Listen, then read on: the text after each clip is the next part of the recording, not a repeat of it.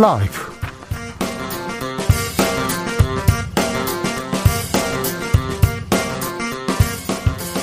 2022년 4월 14일 목요일입니다. 안녕하십니까. 주진우입니다. 윤석열 정부 첫 내각이 완성됐습니다. 안철수 사람은 단 한 명도 없었습니다. 안철수 위원장은 공식 일정 취소하고 집거에 들어갔습니다. 오늘부로 공동정부는 파탄난 게 아니냐는 말도 나오고 있는데요. 윤 당선인은 안 위원장이 무슨 생각을 하는지 모르겠다. 공동정부는 아무 문제 없다고 했습니다. 더 자세한 내용 김민아 기자와 알아보겠습니다. 민주당의 검수완박, 윤 당선인의 한동훈 지명, 국회는 강대강 대치 국면으로 접어들었습니다. 민주당은 한동훈 법무장관 지명은 윤 당선인의 국회에 대한 선전포고라고 비판했습니다. 국민의힘은 무제한 토론 필리버스터로 검수완박 저지하겠다고 응수했는데요. 캐스팅 보터를 쥔 정의당 검수완박 유보하고 한동훈 지명 철회하라고 밝혔는데요. 훅 인터뷰에서 관련 내용 짚어봅니다. 지방선거는 40여일 앞으로 다가왔습니다. 민주당은 서울시장 이기는 선거 만들겠다 전략 공천 결정했는데요. 그럼 국민의힘 오세훈 후보 대항마는 누가 될까요? 송영길 전 대표 만나보겠습니다.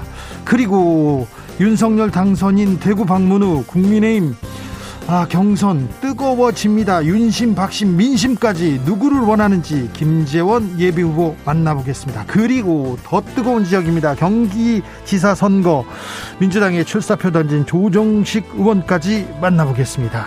나비처럼 날아 벌처럼 쏜다. 여기는 추진우 라이브입니다.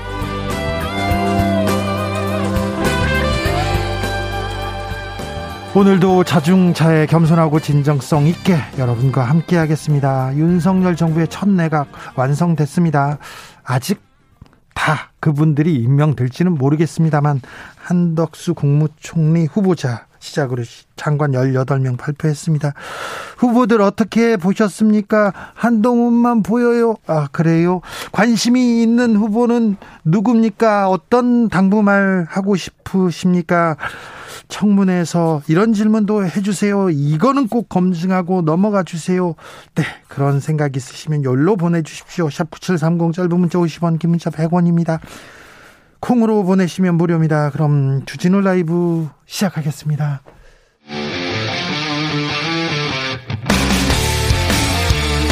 탐사보도 외길 인생 20년. 주 기자가 제일 싫어하는 것은?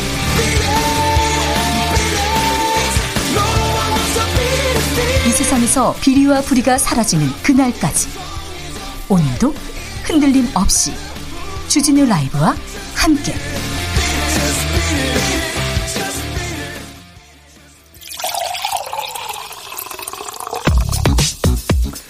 진짜 중요한 뉴스만 쭉 뽑아냈습니다. 주스.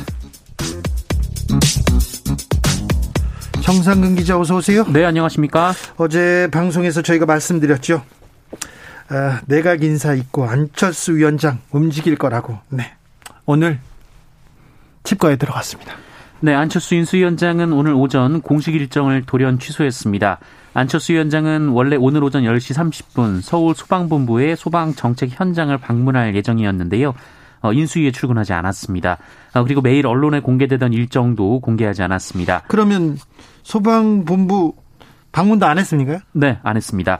어제도 윤석열 당선인 그리고 인수위 관계자들과 이 도시락 만찬을 하기로 했었는데 여기도 불참을 했습니다. 어, 오늘 공식 일정까지 취소가 되면서 대선 때 양측이 약속한 공동정부도 위기에 놓였습니다. 음, 아무래도 이번 조각 과정에 큰 영향을 미친 것으로 보이는데요. 윤석열 당선인 뭐라고 합니까? 네, 윤석열 당선인은 안철수 위원장 측 추천 인사가 배제됐다라는 질문에 대해 특정 인사를 배제한 사실이 없다라고 말했습니다. 윤석열 당선인은 내각 인선에 관한 추천은 여러 분들로부터 받았고 인재풀에서 우리가 잘 찾아서 선정한 것이다라고 말했습니다. 우리가 잘 알아서 했다 하면서 또 한마디 했어요. 안철수 위원장을 향해 좀 이해가 안 된다라고 얘기를 했고요. 그 인선 과정이 어떤 방식으로 이뤄지는지 본인이 설명도 했고 또 아무 문제도 없었다라고 말했습니다. 어, 본인과 얘기할 때는 불만을 얘기하지 않았다면서 안철수 위원장이 무슨 생각을 하는지 아는 바 없다라고 말했습니다. 좀 이해가 안 된다고요. 칩거에 들어갔는데 아 윤석열과 안철수의 만남 여기가 끝인가요? 어떻게 될까요? 그 부분은 저희가 자세하게 2부에서 좀 분석해 보겠습니다. 남은 두 명의 장관 후보자 지명도 끝났습니다. 네, 윤석열 당선인은 오늘 농림축산식품부 장관의 정황근 전 농촌진흥청장을 그리고 고용노동부 장관의 이정시 전 노사발전재단 사무총장을 지명했습니다. 그런데 정호영 복지부 장관 후보자 의혹 계속됩니다. 네, 정호영 복지부 장관 후보자의 딸과 아들이 경북대 의대에 학사 편입하기 전에 네. 아버지가 고위직으로 있던 경북대 병원에서 봉사활동을 한 이력이 있다고 민주당 김원희 의원이 밝혔습니다. 아이고, 봉사활동했고 편입을 했습니다. 원서를 제출할 때 그 봉사활동 또 기재했습니까? 네, 기재가 됐습니다. 그 2017년도 편입생인 딸은 지원 서류에 경북대 병원에서 봉사활동 70시간을 했다라고 기재했고요. 자, 데자뷰. 이번 청문회에서 자녀 표창장, 자원봉사, 엄격한 검증 기준이 될 수밖에 없습니다.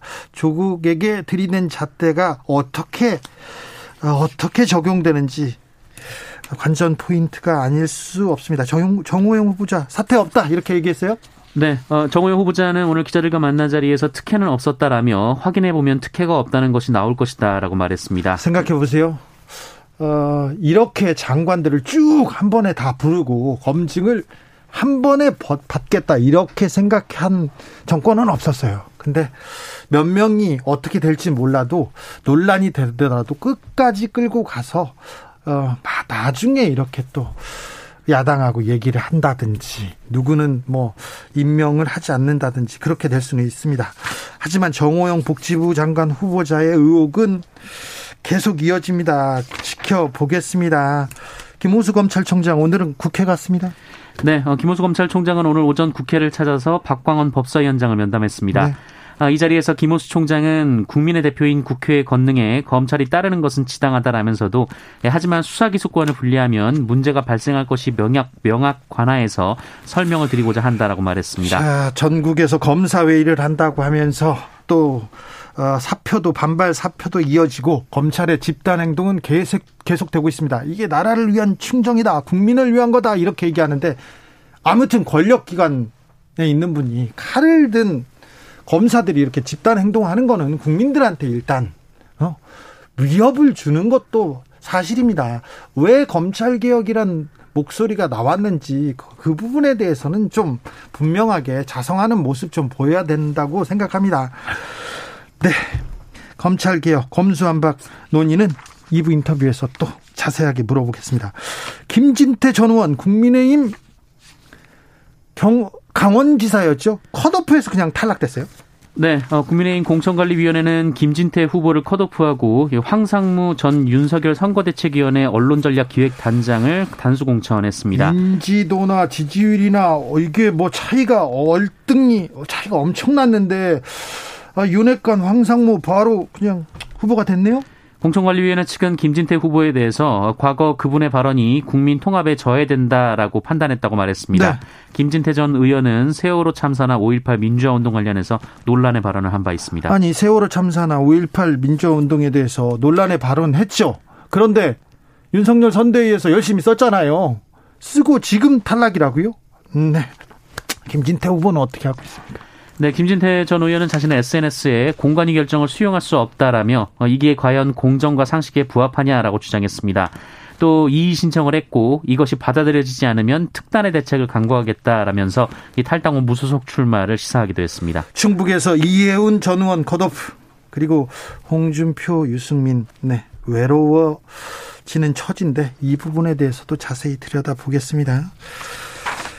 아... 정치개혁 대선 전에는 모두 약속했는데 안 되나 봅니다. 네, 더불어민주당과 국민의힘은 이번 지방선거 때 전국 11곳의 국회의원 선거구에서 기초의원 중대선거구제를 시범 도입하기로 합의했습니다. 네. 어, 시범 도입 지역에서는 선거구당 최소 3인의 기초의원이 선출이 됩니다. 시범 도입, 시범 실시만 하기로 했다니 지금 갈 길이 멉니다. 금리는 추가 인상됐습니다. 네, 한국은행은 오늘 지난 1월 이후 3개월 만에 다시 기준금리를 또 한 차례 올렸습니다. 0.25%포인트 올렸고요. 어, 이에 따라 기존 연 1.25%인 기준금리는 1.5%로 올라갔습니다. 자, 가만히요. 주택 담보 대출 비율, 어우, 이자 높아지겠는데요? 네, 현재 4대 시중은행의 주택 담보 대출 고정형 금리가 3.9에서 6.45% 수준인데요. 어, 지난 11일과 비교해서도 상단 금리가 0.19%포인트가 올라갔습니다. 네. 어, 여기에 한국은행의 연내 기준금리 추가 인상이 확실시되고 있기 때문에 업계에서는 올해 안에 어, 고정형 주담대 최고금리가 7%를 어, 거뜬히 넘길 것이다라는 예측이 나왔습니다. 알았어요. 금리가 인상되고 이자가 올라가고 그런데요. 은행에 예금하는 이자는 거북이처럼 천천히 올라가고 대출 이자는 이렇게 막 올라가고 이래도 되는 건지 아니 어려울 때나 아니 아니 경기가 좋을 때는 은행은 또 좋아서 돈 벌고 나쁠 때는 또 나쁘게 벌, 돈 벌고 이게 이거 너무한 것 같아요. 어, 이거 대출 이자 그리고 뭐 대출 이자 좀 좀 관계 당국에서 좀 잡아줬으면 합니다. 은행이 돈을 못 벌고 있다면 그럴 수도 있어요. 그런데 돈을 많이 벌지 않습니까? 이거는 좀 잘 해주세요. 네, 새 정부에서 좀 신경 써 주십시오. 국민연금이 삼성물산과 제일모직 합병에 찬성하도록 압박했던 사람이 있습니다. 문영표 전 복지부 장관 유죄 확정됐네요. 네, 삼성물산과 제일모직 합병에 찬성하도록 국민연금관리공단의 영향력을 행사한 혐의를 받는 문영표 전 보건복지부 장관 그리고 홍한선 전 국민연금관리공단 기금운용본부장의 유죄가 확정됐습니다. 네. 아, 지난 2017년 1심 재판이 시작된 후 5년 3개월 만에 사법부의 최종 판단이 나왔고요. 네, 두 사람 모두 징역 2년 6개월형을 받았습니다. 국정농단 사건에 매우 중요한 중요한 단서였습니다. 네, 문영표 전 장관은 박근혜 정부 당시 복지부 내에 그 외부 인사로 구성된 주식 의결권 전문위원회가 삼성 합병에 반대할 우려가 있다면서 이 내부 투자위원회에서 안건을 다루도록 압력을 넣었고 이 과정에 국민연금에 거액의 손해를 끼친 혐의를 받았습니다. 네. 이 두 사람의 사건 유죄 판결로 마무리가 되면서 이 박근혜 정부 국정농단 사건 중에서는 이 문학의 블랙리스트 사건으로 기소된 김기춘 전 대통령 비서실장 그리고 조윤선 전 청와대 정무수석의 파기환송심만 남게 됐습니다. 국민연금은 국민의 노후 자금 아닙니까? 세금으로 이렇게 쌓아놓은 돈이었는데 어, 우리 공무원들, 우리 장관, 그리고 국민연금관리공단 기금운용본부장. 그러니까 국민연금 그 돈을 쓰는 사람입니다. 이분들이 삼성을 위해서, 삼성 아니죠. 이재용 부회장을 위해서 플랜 B는 없다. 그냥 하세요. 그러니까, 네, 알겠습니다. 입장을 바꿨었습니다. 아, 삼성의 승계 문제와도 굉장히 밀접하게 아, 관련된 거기 때문에 중요한 재판이었는데 재판이 마무리됐네요. 코로나 상황, 상황 어떻습니까? 네, 오늘 발표된 코로나19 신규 확진자 수는 14만 8,443명입니다. 어제보다 4만 6천여 명 정도 줄었고요. 지난주 목요일 발표된 확진자 수와 비교하면 7만 6천여 명 정도가 적습니다. 정점에서는 이렇게 내려가고 있네요. 네, 방역 당국은 오늘 브리핑을 통해서 이미 코로나19 정점 구간을 벗어났다며 지금이 방역 대응 체계를 전환해야 하는 시기다라고 밝혔습니다. 어, 질병청에 따르면 일평균 확진자 수가 3월 첫 셋째 주 이 정점기 때는 40만 명이 넘었는데 어, 지난 5일간은 16만여 명이었습니다. 어, 다만 확진자가 10만 명대로 적지 않은 데다가 이 재감염 사례가 늘고 있어서 그래요. 경계심을 유지해야 한다라고 강조했습니다. 백신 추가 접종 하라고 하니까 좀 받으셔야 됩니다. 걱정 걱정을 너무 걱정하는 건 아니지만 그래도 걱정을 거둘 단계는 아닙니다. 네, 새로운 일상을 우리가 잘 준비해야 될 것 같습니다. 사회적 거리두기 하면서요. 사회적 거리두기란 말도 조금 네, 거리두기 하면서요. 마스크 쓰고 손 잘 씻고요. 네. 화장실에서 손 안 씻고 나가시는 아저씨들 많다는 건 내가 압니다. 오늘도 봤습니다. 네. 주스 정상근 기자 함께 했습니다. 감사합니다. 고맙습니다. 3123님, 전 정부에서 미흡했다고 비판했던 부동산 문제 그리고 아빠 찬스 이 두 가지는 청문회에서 꼭 밝히고 넘어갔으면 좋겠어요. 남의 눈에 아, 크게 보이고 자기 눈에 티끌은 보지 못한다면 국민들이 새 정권을 신뢰할지 의문입니다. 그렇습니다. 이 잣대 중요합니다. 8125님 보건복지부 장관의 아들, 딸 의대 편입에 대해서 꼼꼼한 검증 바랍니다. 보건복지부 장관한테 관심 많죠. 지금 한동훈 법무부 장관 후보자고요. 7128님 청문회 때 왜 내가 총리가 되었는지 장관이 되어야 하는지 나의 강점은 무엇인지 꼭 물어봐 주세요. 아 이거 중요한 내용입니다.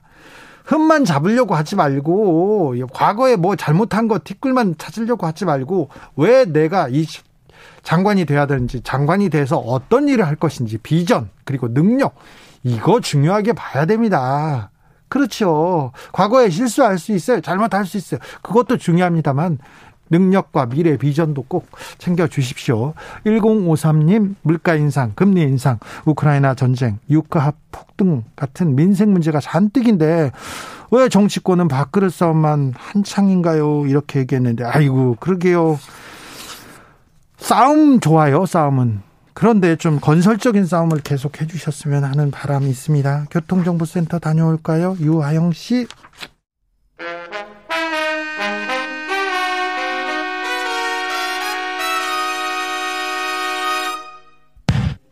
주진우 라이브 애청자 인증 퀴즈. 주라를 처음부터 끝까지 잘 듣기만 하면 선물이 팡팡. 여러분이 주라를 얼마나 사랑하는지 확인해 보기 위해 애청자 인증 퀴즈를 준비해 보았습니다. 지난 방송 중 한 부분을 짧게 들려드릴 텐데요. 잘 듣고 뻐꾸기 소리에 가려진 단어를 맞춰주시면 됩니다. 그럼 문제 드릴게요. 2022년 4월 13일 수요일 정치연구소 코너에서 장성철 대구 카톨릭대 교수가 한 말입니다. 그런데요, 오늘 윤석열 정부 2차 내각 인선안 발표됐습니다. 한동훈 이름이 뜹니다. 자, 오늘 인사 어떻게 보셨습니까? 저는 인 줄 알았어요 오늘. 그래서 이게 과연 사실 진짜 막 뭐 페이크 뉴스 아니야? 이런 생각이 들 정도로 깜짝 놀랐고 다른 장관들 땡 잡았다. 그렇죠. 인사청문회에서 다 이제 한동훈 법무부 장관 인사청문회에 집중될 거기 때문에 4월 1일 가벼운 장난이나 그럴듯한 거짓말로 남을 속이는 날의 이름은 뭘까요? 보기 드릴게요.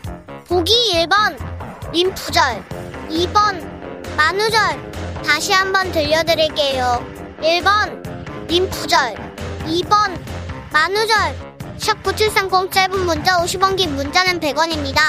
지금부터 정답 보내주시는 분들 중 추첨을 통해 5만원 상당의 편의점 상품권 드리겠습니다. 주진우 라이브 애청자 인증 퀴즈 내일 또 만나요.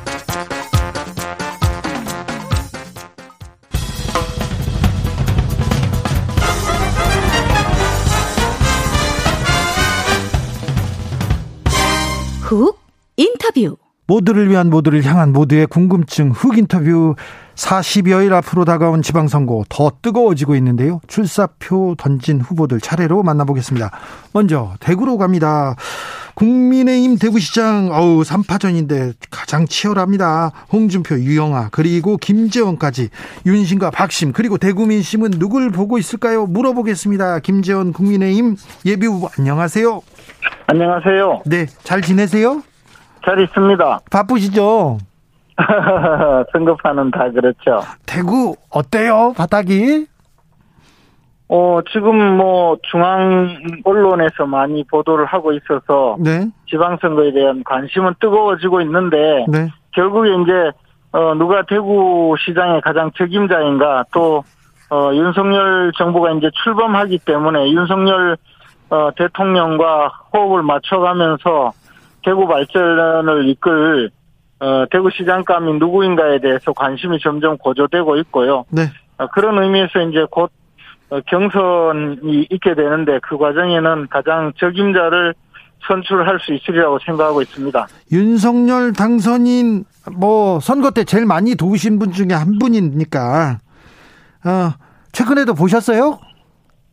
어, 이번에 그 대구 당, 당선인이 대구를 방문하셨는데요. 네. 제가 그 서문시장에서 만나 뵙고 그리고 이제 동성로 거리에서 다시 만나 뵙습니다. 네. 무슨 얘기 나누셨어요? 긴 이야기를 할 수는 없었고요. 네. 어, 선거 잘하고 있는가라고 물으셨고 예. 어, 열심히 하고 있다고 답했습니다. 아, 윤석열 당선인이 대구 내려가서 박근혜 전 대통령 만났어요. 네. 만났는데 만났는데 그 영상 보면 꼭 유영아 변호사가 유영아 후보가 옆에서 계속 보이더라고요. 어떠셨어요? 어, 뭐, 이제, 당연히, 그, 안내를 해야 되니까, 어, 또, 어, 안내자의 역할을 맡으신 분이니까, 그, 옆에 있게 되는 건 당연하죠. 그리고 나서 윤석열 당선인하고 박근혜 전 대통령 만나고 나서 좀 대구의 공기가 좀 바뀌었습니까? 그렇죠. 뭐, 아직까지 그런 느낌새는 저는 제대로 느끼지 못하고 있습니다. 네. 자, 근데 김재원 하면 박근혜 박근혜 가장 핵심 측근이었고요. 아주 오랫동안 아주 오랫동안 뭐 법적으로 또 뭐 집안일이든 뭐든 이렇게 챙기던 친박 중에 친박이었어요. 그런데 박근혜 전 대통령이 나오자마자 어려웠을 때 나를 도와준 유영아 변호사 좀 도와줘라 이렇게 메시지 냈을 때 좀 서운하고 그러진 않던가요? 아니 뭐 서운한 게 아니고 이제 박근혜 전 대통령이 그 탄핵 그 재판을 받고 또 어, 이제 검찰 수사와 재판을 받을 때 유영아 어, 변호사가 변호인 역할을 맡았고 그 이후에도 어그 구치소에서 접견을 하면서 어, 그 박근혜 전 대통령을 도 어, 돌봐드린 것이 사실이거든요. 어, 그런데 이제 뭐 그때 저희, 저를 포함한 많은 분들은 이제 그 청와대에서 그 대통령을 보좌하고 있던 당시의 일로 인해서 어, 이른바 국정농단 사건이라고 해서 수사를 받고 재판을 받고 있었죠. 그렇죠. 예, 일부는 또 교도소에 수감도 되었었고요. 네. 그러니까 뭐 이제 박근혜 대통령을 직접 그, 어, 돌봐드릴 수 없는 형편이었을 분들도 있고요. 뭐, 저의 경우에도 제가 수사를 받고 재판을 받느라고, 어, 좀, 어, 심신이 갈기갈기 찢어질 정도였었고요. 그래서 유영아 변호사님의 역할을 저희들은 하지 못했던 것이 사실입니다. 네, 알겠어요. 김재원 후보가 말문이 막힌 거는 또 처음 듣는 것 같네요. 네. 네. 자, 아닙니다. 어, 홍준표, 김재원, 유영아 3파전입니까? 세 명이서 경선 치릅니까? 예, 그렇습니다. 지금 판세 어떻게 보고 계십니까? 어, 아무래도 이제 홍준표 후보는 조금씩 그 떨어지는 추세이고요. 네. 어, 유영아는 올라가고 있고, 저도 올라가고 있는 입장입니다. 아, 김재원도 올라간다? 홍준표 후보는 아무래도 그동안에 어, 추세를 보면 홍준표 후보는 잘 모르는 분들은 이제 홍준표 후보를 많이 지지하고 홍준표 어, 의원님과 함께 일을 해보거나 잘 아는 분들은 점점 멀어지는 어, 그런 과정이 있기 때문에 이제 어, 국민들 특히 대구 시민들이 홍준표 의원의 그 진면목을 알게 되면 될수록 점점 지지율은 떨어지고 있는 것입니다. 유영아 후보의 경쟁, 경, 경쟁력은요? 글쎄 이제 이 본인의 경쟁력은 이미 저 어, 박근혜 그 측근. 본인의 경쟁력이 아니고 유- 박근혜 대통령의 영향력이죠. 네. 예, 그렇죠. 그렇게 봐야 되겠죠. 알겠습니다. 음, 홍준표 후보하고 공개 토론합니까? 어, 이제 곧 그 TV 토론을 하게 되어 있습니다. 네. 홍준표 후보께서 참여하실지는 아직 어, 잘 모르는데요. 어쨌든 19일로 TV 토론이 예정되어 있습니다. 그리고 그, 그 전에 홍준표 후보께서 내놓은 공약이 너무, 어, 실현 가능성이 없는 내용들이어서, 어, 공약 중에서 가장 중요한 공약 두 가지에 대해서 공개 토론을 하자고 제안을 했는데, 뭐, 그, 응하지는 않고 있습니다. 친박, 유영아, 그리고 김재원 두 분의 단일화 가능성은 없습니까? 어, 지향점과 목표가 다르기 때문에 단일화 가능성은 없다고 봅니다. 지금 저는 이제 네. 저는 이제 윤석열 정부 출범과 맞춰서 그 윤석열 대통령과 호흡을 함께 하면서 대구 발전을 이끌 적임자라는 그런 확신을 가지고 좋은 대구 시장이 그 되기 위해서 출마를 한 것이고요. 아니 근데 윤석열 정부와 호흡 얘기하는데 윤석열 유영아 선후배 지간으로 또 친하다고 거기 그 그쪽하고 호흡 맞추는 거 아닙니까 지금 윤심이 글쎄요, 그건 뭐 지켜보시면 아시죠, 뭐. 아, 알겠습니다. 자 한동훈 검사를 법무부 장관에 지명했습니다. 어떻게 보셨어요? 저는 저 그 검찰 개혁이라는 이름으로 검찰 수사를 옥죄고 어 윤- 윤석열 몰아내기에 급급하던 현 정부가 검찰 내 많은 무리수를 뒀고 검찰 어, 조직을 엉망진창으로 만들었는데요. 이것을 일거에 잘 해결할 수 있는 사람이라고 생각하고 있습니다. 그래서 어, 다소 어, 좀 음, 파격적인 인사라고 할 수도 있지만 네. 그건 문재인 대통령이 윤석열 검찰총장을 임명할 때도 파격적으로 임명했거든요. 에, 그렇기 때문에 저는 뭐 잘된 인사라고 생각하고 있습니다. 윤석열 한동훈 검사가 수사 열심히 했는데 김재원 어, 김재원 후보 수사도 열심히 했어요.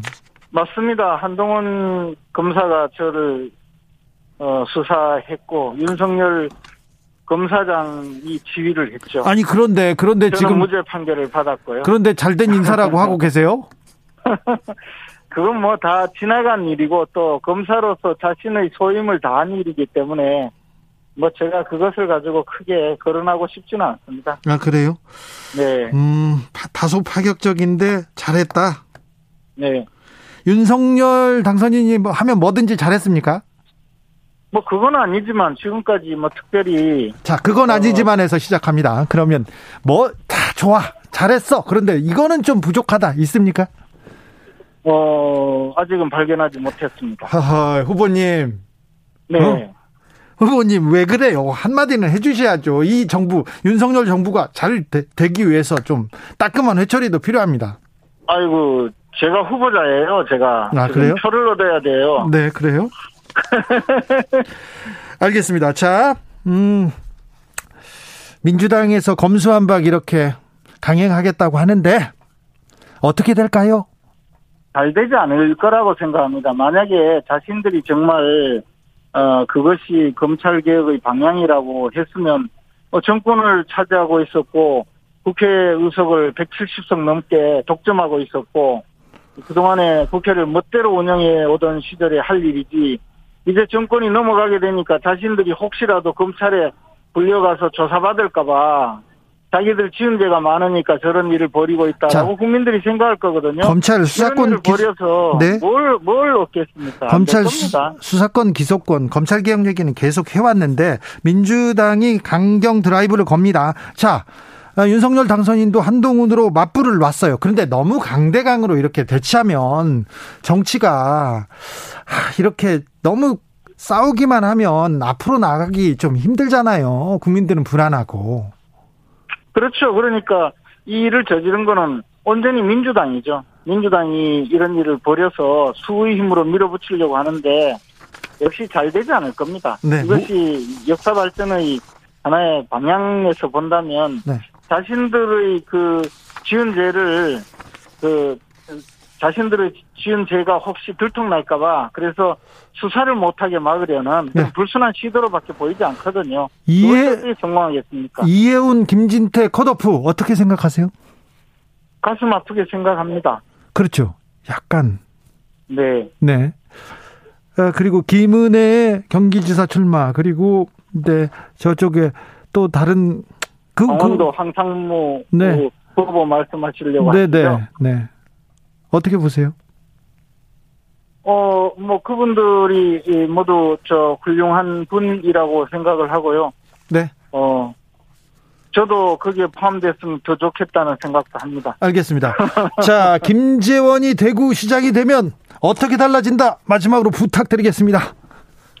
어, 저는 그 대구가 지금까지 기업이, 기업 활동이 그렇게 어, 활발하지 못해서 쇠락하는 도시로 전락하고 말았는데요. 모든 기업들이 대구가 가장 사업하기 좋은 곳이라고 여기고 기업이 몰려들어서 대구가 활기가 넘치고 경제가 다시 쌩쌩하게 돌아가는 대구로 만들고 싶습니다. 네, 알겠습니다. 아, 대구 시장 되셔도 되시고 보, 보겠습니다. 고맙습니다. 김재원 국민의힘 대구시장 예비 후보였습니다. 나비처럼 날아 벌처럼 쏜다. 주진우 라이브.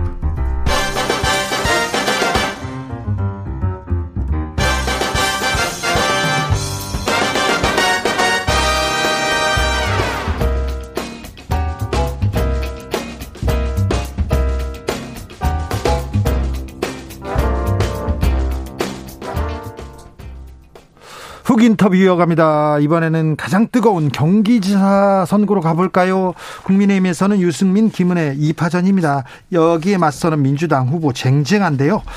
음, 조정식이 있습니다. 조정식, 아우, 작, 조용하지만 강합니다. 또 신사고요. 그리고 내실 어우 어마어마한데 최근에 김은혜 후보를 향해서 철이 철의 여인이 되기 전에 철부터 들어라 이런 얘기도 하셨어요.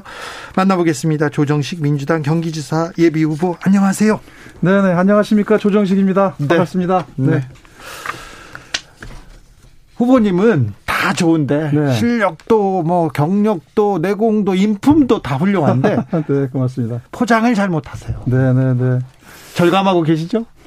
저희가 아무래도 지금까지 그 당에서 오래 정치를 하면서 네. 저를 앞세우기보다는 네. 어, 당에서 많은 요직들에 발탁이 되면서 네.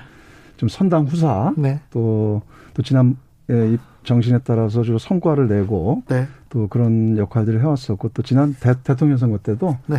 또 이재명 후보의 경선 때부터 총괄 본부장을 하면서 네 초반부터 네네 대선 승리에 좀 제가 집중을 해왔습니다.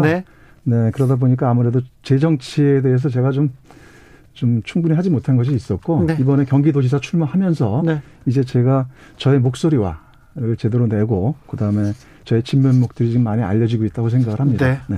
목소리가 일단 좋습니다. 자, 경기도지사에 대해서는 고민을 오래 하셨죠? 비전을 많이 준비하셨죠? 네네네, 네, 네, 그렇습니다. 네. 아, 근데 그 출마해야 되겠다. 마음먹은 네. 계기는요? 그 이번 6월 1일 지방선거는 좀 특, 특별히 남다른 의미가 있다고 봅니다. 네. 크게 두 가지 말씀을 드리고 싶은데 어, 지금 정권 출범 전부터 네. 지금 윤석열 그 인수위와 당선자가 보이는 행태를 보면 네.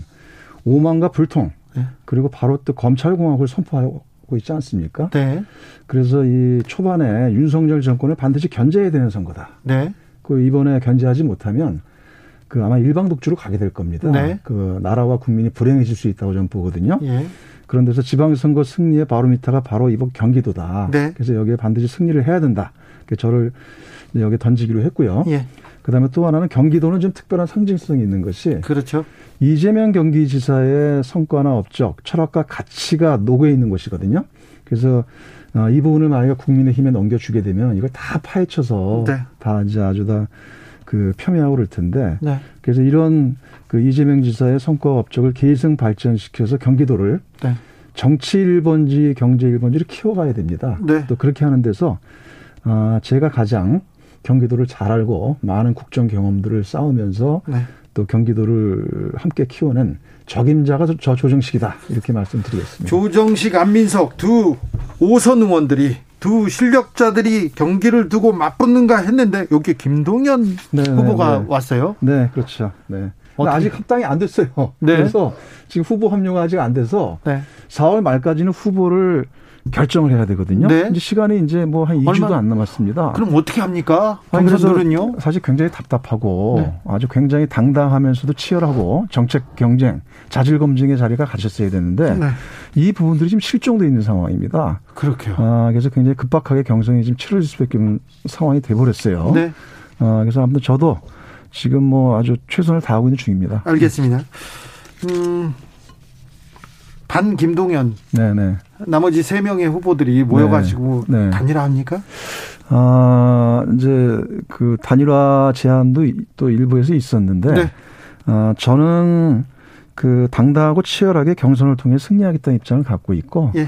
아, 굳이 삼자 단일화를 통해서 또 외부 인사 외부 인사인 김동연 대표를 그 먼저 이렇게 배척하거나 할 필요가 있겠나? 네. 좀 그런 생각입니다. 다만 안에도 이깁니까? 네, 제가 승리를 위해서 지금 뛰고 있고요. 그럴 네. 거라고 봅니다. 알겠습니다. 네. 어제 윤석열 당선인 한동훈 법무장관 후보자로 네. 지명했습니다. 어떻게 네네. 보셨어요? 아이고 이거 뭐 저 어, 한마디로 말씀을 드리면 검찰공화국 선포한 겁니다. 아. 그리고 이 민주주의에 대해서 전쟁을 선포한 것이나 마찬가지고 국민에 대해서 도발을 한 것이다. 저는 그렇게 보고 있어요. 네. 어, 민주당이 얼마 전에 검찰개혁 당론 결정하지 않았습니까? 네. 그러자마자 바로 네, 그렇죠. 이에 대해서 맞서서 검찰개혁 저지하겠다. 네. 아, 이에 대한 그 선포를 한 것이나 마찬가지고 제가 또 심각하게 생각을 하는 것은 지금 한동훈 지명자가 윤석열 당선자의 최측근이잖아요. 그렇죠. 가장 그, 믿는 사람이라면서요. 네, 그런데다가 또 지금 공수처에 네. 고발 사건 사주, 고발 사주, 고발 사주 네. 거기에 대한 피의자 대상이 돼 있어요. 네. 그런데 이런 사람을 지명한 것은 말 그대로 민주주의와 국민에 대한 도발이죠. 예. 그래서 이거는 단순하게 민주당 지지자뿐만 아니라 네. 많은 국민들도 지금 분노하고 계시다 이렇게 보고 있고요. 예. 어, 당초에 한동훈에 대해서는 중앙지검장 가지 않겠냐 관측이 많았어요. 예. 그런데 아예 법무장관 시켜서 검찰 장악하고 또 그리고 청와대 민정수석 역할까지 다 시키겠다는 거 아닌가. 그렇죠. 네. 그래서 말 그대로 윤석열 당선자가 검찰총장 하다가 일순간에 대통령 되시더만 앞뒤 안 보고 똑같은 방식으로 지금 하려는 것 같아요. 아, 그래요? 네. 그래서 제가 이에 대해서 뭔가 어쨌든 그 또 더불어민주당의 또 국회의원이고 국민의 뜻을 좀 반영하기 위해서 네. 지난번 그 검찰청사 앞에서 제가 3일간 검찰개혁 1인 시위를 했었어요. 1인 시위를 했어요. 신사 조정식이 네. 절대 강경 뭐 그 광장으로 나가자 이런 거 좋아하지 않는 조정식이 1인 시위를 하는 거 보고 깜짝 놀랐습니다. 아, 원래 제가 예전에요. 네. 학생 운동하고 그 노동 운동할 때 네. 굉장히 좀 뭐랄까 그 아주 투장적인 사람이었었어요. 아, 그래서 저를 오래 본 사람들은 네. 저에 대해서 선비의 모습을 갖고 있는데 투사의 피가 흐르는 사람이다라고도 예. 얘기를 하시거든요. 네. 아, 그래서 내일 아침에 네. 지금 한동훈 지명철의 1인 시위를 지금 나설 생각을 갖고 있습니다. 어디에서요?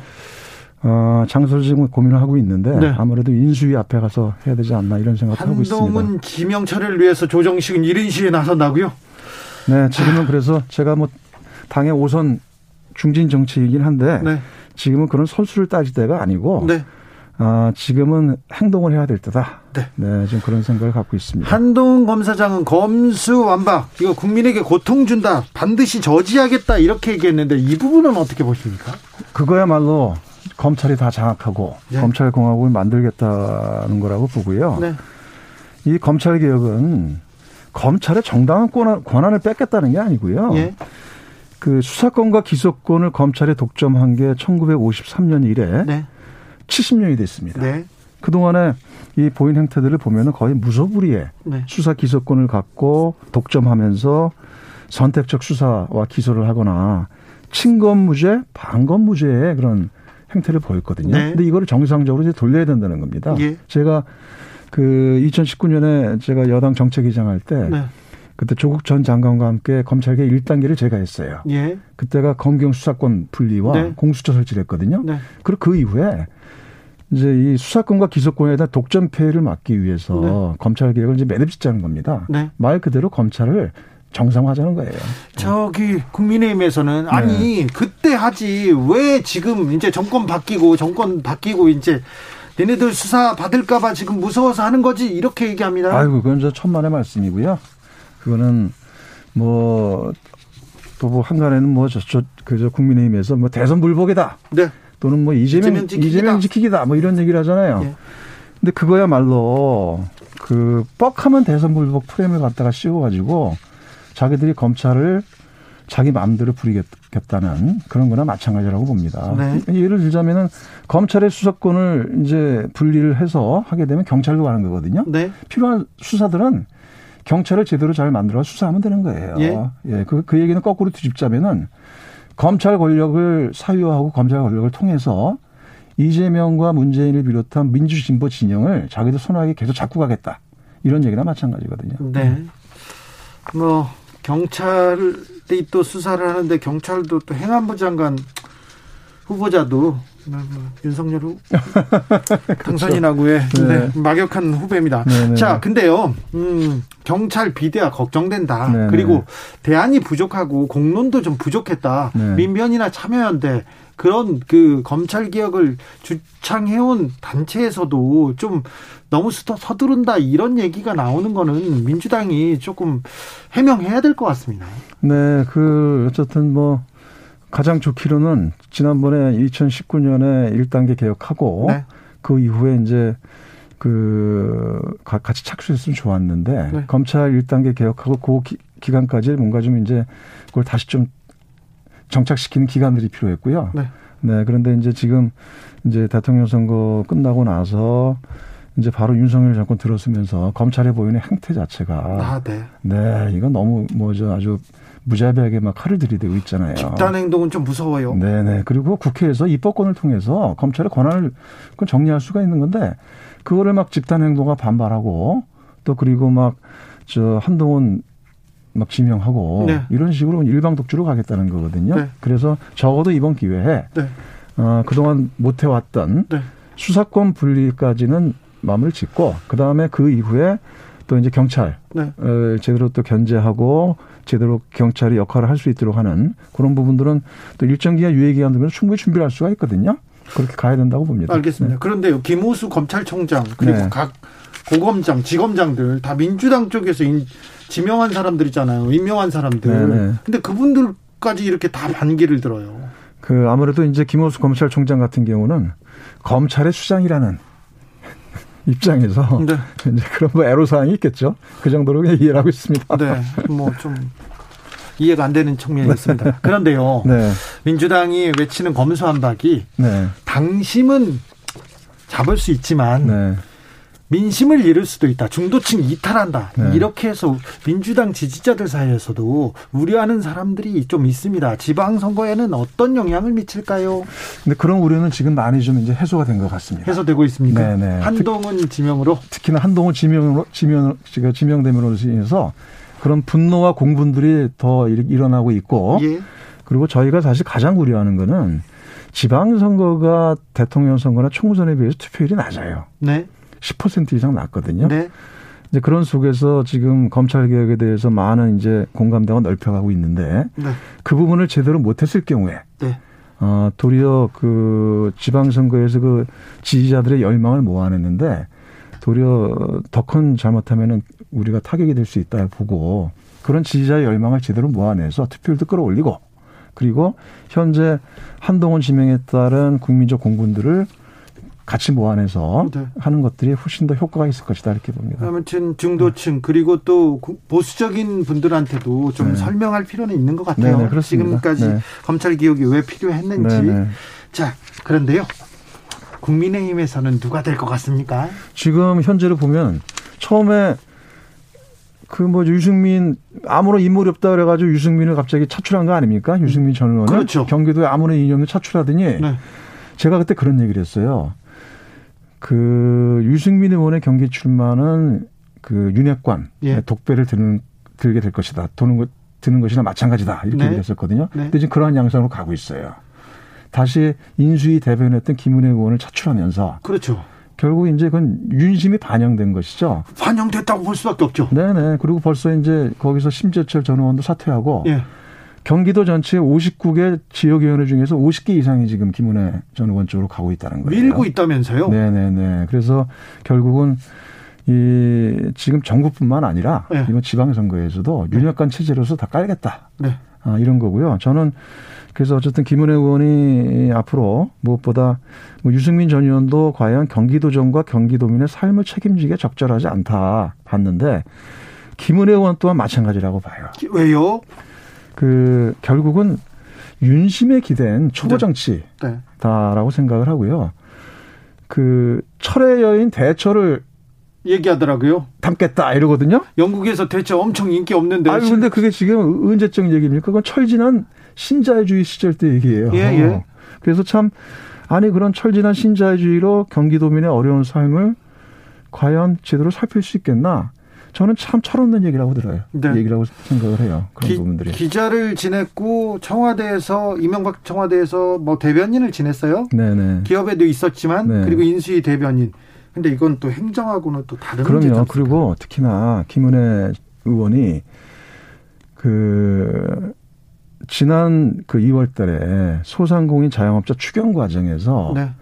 그거를 정치 쟁점으로 삼아서 아, 왜 오늘이 안, 아니면 안 되는지 이해할 수 없다면서 소상공인 자영업자의 어려운 분들에게 비수를 꽂았던 사람입니다. 그래요? 그러면서 또 지금 저, 저 대처를 빗대는 거는 네. 번지수를 한참 잘못 잡은 거라고 봅니다. 정치인들이 그때그때 얘기하기도 하죠.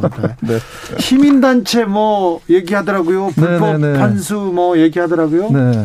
그 부분은 뭐예요? 그 점도 제가 그거에 대해서 정말 모 눈에 뭐가 보인다고 예. 제가 좀 반박을 했, 했습니다만 이 김인혜 의원의 이 기본 지방자치에 대한 기본적 인식과 철학이 안 돼 있다고 저는 생각을 해요. 네. 그리고 시민단체를 잠재적인 불법단체로 보는 공직자로서 대단히 위험한 사고를 갖고 있다고 봅니다. 그렇죠. 마치 국민의힘의 그 이준석 대표가 네.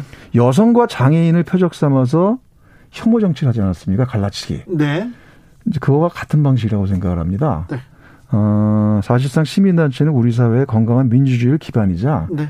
또 지자체가 시민사회를 지원하고 촉진하는 분위기로 가고 있어요. 그래야죠. 자치분권, 네. 풀뿌리 민주주의의 하나의 큰 중요한 영역인데 이런 거를 다 무시하고 그 마치 이걸 갈라치기나 아니면은 막 불법 단체인 것처럼 몰아가는 거는 어 대단히 위험한 사고다. 그리고 어 이거는 굉장히 지방자치에 대해서도 무지하고 그 상당히 그저 이거를 정치적으로 이렇게 삼아서 갈라치기 하겠다는 이 통합과 협치의 리더십이 전혀 아니에요. 네. 경기도민의 삶을 책임질 수가 없다고 저는 봅니다. 알겠습니다. 자, 내공의 조정식 그냥 이건 좀 물어볼게요. 네네. 네. 오늘 안철수 인수위원장이 네. 인수위원장이 출근 안 하고 집거한대잖아요. 네네네. 그래가지고 유난 공동정부도 안 될 것 같고 네네네. 이제 어떻게 될 것 같습니까? 그건 하나 좀 알려주세요. 이 결국 윤석열 정부뿐만 아니라 네. 당 모두가 네. 윤핵관 체제로서 가는 거다 네. 이렇게 보고요. 이미 그 전에 이태규 전 이태규 의원도 사퇴를 했잖아요. 네네. 그 안철수 인수위원장이 최측근인데. 네. 그리고 이제 결국 이제 오늘 안철수 인수위원장도 철수 하는 상황으로 벌써 갔어요. 이제 공동 끝나고 그냥 윤석열 혼자 갑니까? 저는 그렇게 갈 수밖에 없다고 봐요. 그래요? 그리고 결국 이게 그 안철수 인수위원장이 대선 후보 때 네. 윤석열 후보가 단일화했는데 네. 단일화한 순간부터 이제 효용 가치가 없어진 거예요. 그래요. 그리고 사자성어로 말하면은 네. 그걸 토사구팽된 거죠. 팽 당했습니까? 뭐 지금 헤어지는 게 네. 빨리 헤어지는 게 낫다고 이렇게 판단한 건가요, 윤석열 어, 당선인 쪽에서? 그건 이제 앞뒤 안 보고 하고 싶은 대로 하는 거죠. 그리고 저는 지금 안철수 인수위원장의 심정이 어떨까 제가 한번 헤아려 보니까 그때 단일화 전에 안철수 후보가 그런 얘기를 했었어요. 예. 2번 찍은 손가락 자르고 싶을 거다. 언젠가는. 아, 네네. 저는 지금 그 심정일 거라고 생각합니다. 네. 윤석열 당선인, 윤석열 정부는 지금 하고 싶은 대로 하는 겁니까? 그렇죠.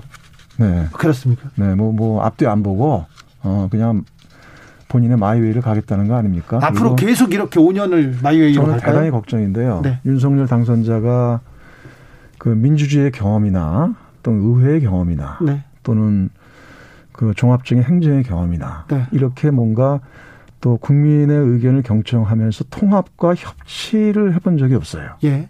그 평생을 네. 특수부 검찰 출신으로 네. 그 사람을 잡아놓는 일을 하고 본인이 그냥 지휘하는 일만 했거든요. 네. 그래서 그런 데서의 국정 철학과 국정에 대한 보다 그 깊은 생각과 국민과 소통을 해야 되는데 지금 이제 대통령 선거 끝나고 한 달밖에 안 지났거든요. 네. 근데 벌써 이런 모습을 보인다면 그 이후에 이제 취임 이후에는 도대체 어떻게 갈지 대단히 좀 갑갑하고 네. 어, 이 과거 MB 박근혜 시절보다 더한 시절로 가게 될 수도 있다. 네. 네 사실 그런 걱정이 듭니다. 이렇게 정치력과 뭐 정무적 판단이 부족한 분들한 부족한 사람한테 졌습니다 민주당이. 죄송합니다. 네. 저희들 저희들의 저희들 부족했습니다. 네, 너무 예. 너무 죄송합니다. 다시 돌아옵니다. 네. 자. 조정식 경기지사가 되면 뭐가 달라집니까? 조정식은 뭘 어떻게 바꿉니까?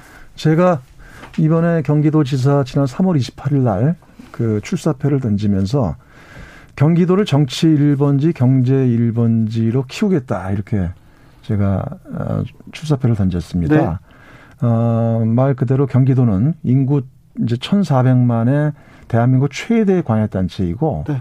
대한민국의 축소판이에요. 네. 아, 그렇기 때문에 어, 이 대한민국의 앞으로의 미래 성장을 경기도가 이끌어가야 됩니다. 네.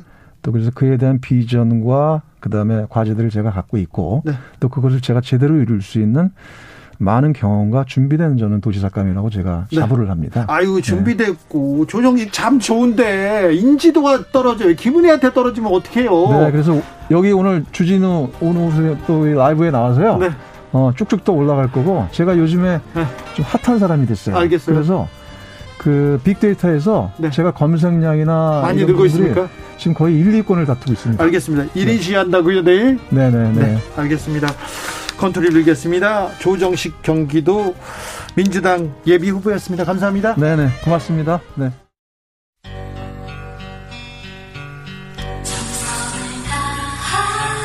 정성을 다하는 국민의 방송 KBS 주진우 라이브 그냥 그렇다고요.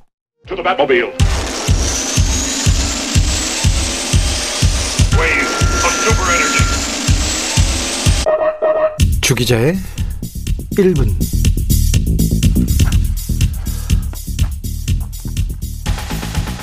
능력만 본다면서요. 한동훈만 보여요. 유창한 영어 실력, global standard. 아, 그래요? 민정수석 일까지 해야 되는 법무부 장관, 검찰 인사권은 물론 고위공직자까지 검증하는 권한, 상설 특검 발동 권한, 한국형 FBI 중수청을 지휘할 수도 있는 권한까지 그야말로 울트라 킹왕짱 슈퍼 파워 장관의 가장 능력 있는 사람을 지명하신 거 맞습니까? 가장 아끼는 동생을 보낸 건 아니죠. 방대한 수사권을 가진 경찰 조직을 총괄하는 행정안전부 장관 이상민 후보자 충암구 서울대 법대 직계 후배네요. 당선인이 아끼는 동생이라면서요. 윤 당선인께서 지금 검찰과 경찰을 직접 꽉 쥐고 가겠다는 것인지요? 오해라고요? 지도자는 사람 쓰는 것을 보고 그 그룹과 방향성을 평가받는 것이라면서요. 권영세 통일부 장관 후보자 네, 43년 전부터 영세형이라고 부르는 사이라고요. 연세대 도서관에서 사법시험 공부도 함께 하셨고 이수정 경기대 교수 남편이랑 함께요. 네. 보건복지부 장관 정호영 후보자 이분은 40년 된 친구네요. 대구에서 근무할 때는 일주일에 한 번씩 술 마신 절친이라고. 문체부 장관 박보균 후보자 중앙일보 대기자 시절에 당선인을 노인과 바다의 노인에 비유했던 분이시죠. 윤석열에게 거친 바다. 그의 항해는 외롭다. 투혼으로 낚은 청새치. 어우, 대기자는 다릅니다. 제가 다 부끄럽습니다. 당도 절친들이 실세네요. 가득해요. 중마고 권성동 원내대표, 고향 친구 정진석 공관위원장. 대선 때 라이벌이었던 홍준표, 유승민 후보에게는 견제구 세게 던지시네요. 유영아 후보는 친한 후배고 김은혜 인수위 대변인 급파하시고 이예훈 컷오프, 김진태 컷오프, 윤핵관 황상무 선대위 언론 전략 기획단장 단수 공천 TV토론 때 도움을 많이 주셨다고요? 어쨌든 인사 뭐 대통령의 권한입니다. 공정과 상식에 부합되는 인사 맞는 거죠? 국민만 보고 통합 정치 하는 거 맞죠? 왜 그런지 잘 모르겠습니다만 저는요 음, 인사하는 걸 보면 윤석열 후보가 기차 앞자리에 올려놓는 구두발이 떠올라요. 또 정유라 씨도 생각납니다. 돈도 실력이야. 네 부모를 원망해라고 꾸짖으셨던. 네. 인연이 능력인 거 아니죠. 인맥이 의식을 지배하는 거 아니죠. 지금까지 주 기자의 1분이었습니다.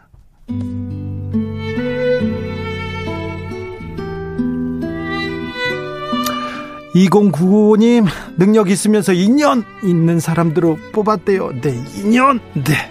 안재욱의 친구입니다.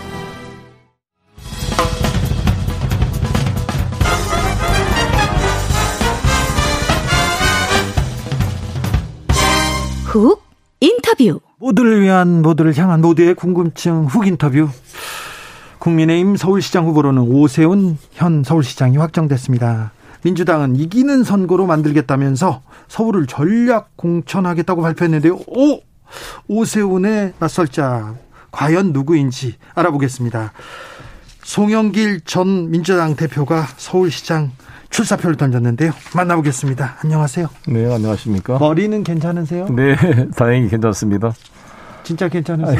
네. 걱정돼가지고 아유 네, 고맙습니다. 깜짝 놀랐어요. 네. 네. 놀라셨죠? 우리 딸이 와서 울고 정처지 마라 그래서 나도 눈물이 날려 그러더라. 네, 그러면 네. 아무튼 대, 어, 대선을 치르고요. 그리고는 어, 계속 지방에서 고민하고 그다음 자숙의 시간을 가졌습니다. 그런데 당이 필요하다면 이렇게 나서겠다. 불쏘시개로 송영기를 써달라면서 서울시장에 출사표를 던졌어요. 네. 어떤 생각이었어요? 대선에 패배하고 저는 책임을 지고 깨끗하게 사표를 냈습니다. 네. 어, 사찰에서 쉬면서 반구 저기, 예, 반구 제기라기도 하죠. 이게 모든 문제의 책임을 자기 신에서 구한다는 자세로 있었는데 아니 저도 진기 아니는 상황이 됐잖아요. 많은 우리 지지자들이 마음 둘 곳이 없어 하지 16만 명의 새로운 당원이 입당을 했죠. 매주 금요일 토요일 민주당사에 수많은 우리 신규 당원들이 찾아와서 민주당 할 수 있다 격려를 보냈고 또 많은 국민들께서 마음 둘 곳이 없어 텔레비도 안 보고 마음에 응어리가 지고 우울증에 걸릴 정도의 호소를 하고 있는데 네. 이번 지방선거의 가장 핵심인 서울에 네. 아무런 후보, 아니 물론 김진애 후보님이 나왔습니다만 후보군이 너무 없이 김, 사실상 방치된 상태였습니다. 김동연 전 부총리가 서울에서 싸워질 줄 알았는데 경기도로 내려가셨고 그렇습니다. 저도 서울은 없었어. 저, 도 사실 설득을 해보려고 그랬는데 딱 경기도로 가시겠다고 해서 저는 전직 당 대표를 지낸 사람으로서 네. 이러한 시민들의 요구에 온몸을 던져 어 반응해야 되겠다라는 책임감을 갖게 되었습니다. 네. 3천여 명의 당원들이 개혁의 딸들이 제 통장에다가 2,424원을 입금시켜줬어요. 그게 뭐예요? 서울로 이사 오라고 이사 이사. 아 그래요? 그렇죠. 40명이 넘는 서울 시의원들이 송영길 출마해달라고 제 공개 성명을 냈고 많은 구청장, 시의원, 구의원 후보들이 자신들도 공천을 받아야 되기 때문에 지역 국회의원들의 눈치를 보느라고 공개적 의사표시를 못하고 있지만 개별적으로는 거의 대부분의 구청장 후보님, 시의원, 구의원 후보들이 저한테 대표님이 꼭 서울시장으로 나와 주셔야 저희들에게 도움이 됩니다. 라는 부탁이 쇄도했습니다. 이재명 후보도 송영길 나와달라 좋아요 눌렀고요. 그 다음에 측근이라고 볼 수 있는 아, 의원들이 또 찾아가가지고 네, 정성 의원님과 김남국 의원 네, 모셨습니다. 그렇기도 했어요. 그래서 대승적 결단을 내렸습니다. 그런데 민주당에서 서울을 전략 공천적으로 하겠다는데 이게 무슨 말입니까? 아시다시피 이 여섯 명의 후보가 등록을 했고 등록이 마감됐는데 네. 이제 서울 지역 의원님들이 좀 더더 더 많은 후보를 찾아보자. 네. 지금 있는 후보로는 좀 부족하다. 네. 아, 뭐 이래서 아마 그것을 어, 지도부가 수용을 해서 전략 공천이 아니라 전략 지역으로 결정해서 비록 후보 마감이 됐지만 네. 추가로 후보군을 찾아보자 이런 취지로 들었습니다. 그래서 경선하는 거죠? 경선을 갈지 전략 공천을 할지 두 개 다 가능성이 있는데 아니 경선을 안 하고 전략 공천을 하면 다른 후보들이나 다른 지지자들이 그러면 잘했다 민주당 잘해라 이렇게 얘기할까요? 그건 불가능할 거라고 봅니다. 전략 공천을 하고 경선을 하지 않는 것은 사실상 서울시장 포기 선언 스스로 패배를 인정하는 선언이라고 봅니다. 그러니까요. 그 경선을 하지 않고 누구 데려와 가지고 그냥 이게 압도적으로 이길 사람이 있습니까? 찾기가 어렵죠. 그리고 어떤 사람을 하더라도 다른 사람들이 승복이 안 되니까 지지가 원팀으로 모일 수가 없다고 생각합니다. 경... 그래서 저는 네? 처음에 송영길 추대로 나왔을 때 서울 지역 의원님들이 반대 성명을 냈잖아요. 예, 예. 일부가. 네. 그래서 제가 페이스북에 내가 추대라는 게 아닙니다. 네. 나는 뭐라도 내 머릿속에 없다. 추대나 이런 예, 이 전략 공천은. 자, 전략 공천. 송영기를 전략 공천 한다 네. 하더라도 저는 반대할 겁니다. 아, 그래요? 그렇습니다. 누군가 전략 공천하면 어떻게 하겠습니까? 송영길 전략 아. 공천해도 반대된다고요? 아니, 저는 네, 분명히 하십시오. 저에게 전략 공천한다면 저는 반대할 겁니다. 네. 경선하자고 올 것입니다. 경선할 거요? 네. 자, 전략 공천하면 경선 아, 반대한다. 그러니까 송영기를 전략 공천하겠다 그래도 네. 저는 반대하고 경선으로 예, 가겠다. 경선을 해달라고 지도부에 부탁할 것입니다. 그렇습니까? 네. 네. 전략 공천 누구를 전략 공천한다는지 이낙연 전 대표 얘기도 나옵니다. 이건 잘 모르겠습니다. 몰라요? 제가 알려드릴게요. 이낙연 전 대표도 얘기도 나오고 강경화 전 장관 얘기도 나옵니다만 박영선 전 장관 얘기도 나오겠지만 그 어떤 사람이 나온다고 해서 경선을 안 하면 민주당이 그러니까 적어도 저 송영길 당 대표를 지냈던 사람이고 오선 국회의원 활동해온 사람이 정치적 생명을 걸고 제가 당을 위해 헌신하겠다고 나섰는데 경선을 기회도 주지 않고 다른 사람을 전략 공천한다 그러면 네. 사실상 송영길 정치 생명을 끊는 행위 아닙니까? 네. 저 개인이 문제가 아니라 우리 박주민 의원님도 마찬가지고 정봉주 의원님, 김진애 의원님 그들을 지지하는 모든 당원들을 다 무시하는 행위가 될 텐데 당이 하나로 통합되기가 어렵지 않겠느냐. 네. 그러면 이 본선 경쟁력이 나오겠냐 하는 우려가 있습니다. 네. 아, 경선 가겠죠. 경선 네. 가겠죠. 자, 송영길이 서울시장에 나가면 오세훈 후보를 이길 수 있습니까? 누구 누가 나가도 지는 선거입니까?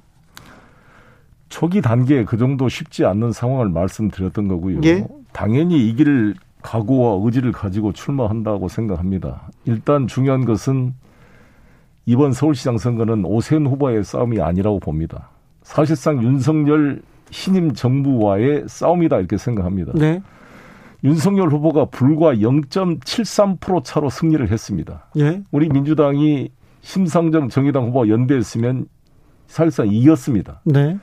그럼에도 불구하고 우리 민주당은 부정선거 논란 없이 깨끗하게 승복을 했습니다. 네. 그런데 윤석열 당선인께서 국민 대한민국을 하나로 만들겠다고 당선 사례를 붙여놓고 그게 잉크가 말기도 전에 야당과 협치는커녕 한동훈 법무부 장관을 임명해서 야당에 대한 선전포고를 했고 안철수 같이 도와줬던 분도 팽시키고 네. 이태규도 입각을 안 시키고 네. 아까 일본 뉴스에 말씀하신 것처럼 자기 아는 사람들 동네 골목대장식 인사를 했습니다.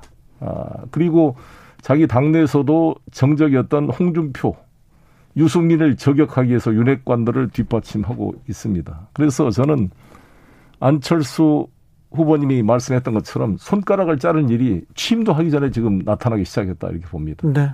손가락을 자르기 전에 이것을 견제를 할 수 있는 균형을 만들려면 서울시장에 정말 어 송영길 같은 사람이 돼야 네. 이 정치적 경륜은 제가 윤석열 당선인보다는 선배 아닙니까?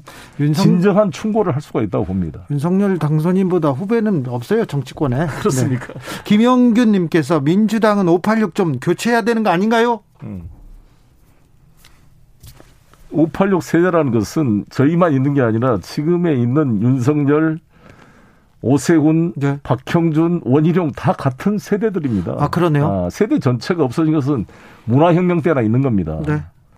사람이 다 다르고 사람마다 그 사정이 다르고 조건이 다릅니다. 네. 한 세대가 다 없어지면 어떻게 세대가 이어질 수가 있겠습니까? 네. 그런 면에서 각 개별 따라 사안에 따라 판단할 문제다라고 생각합니다. 알겠습니다. 아까 정치 경험이 일천하다는 하면서 윤석열 당선인 얘기를 했는데 그 정치 경험이 없고 정무적 판단이 떨어진다는 윤석열 후보한테 졌습니다 민주당이. 그렇습니다. 네.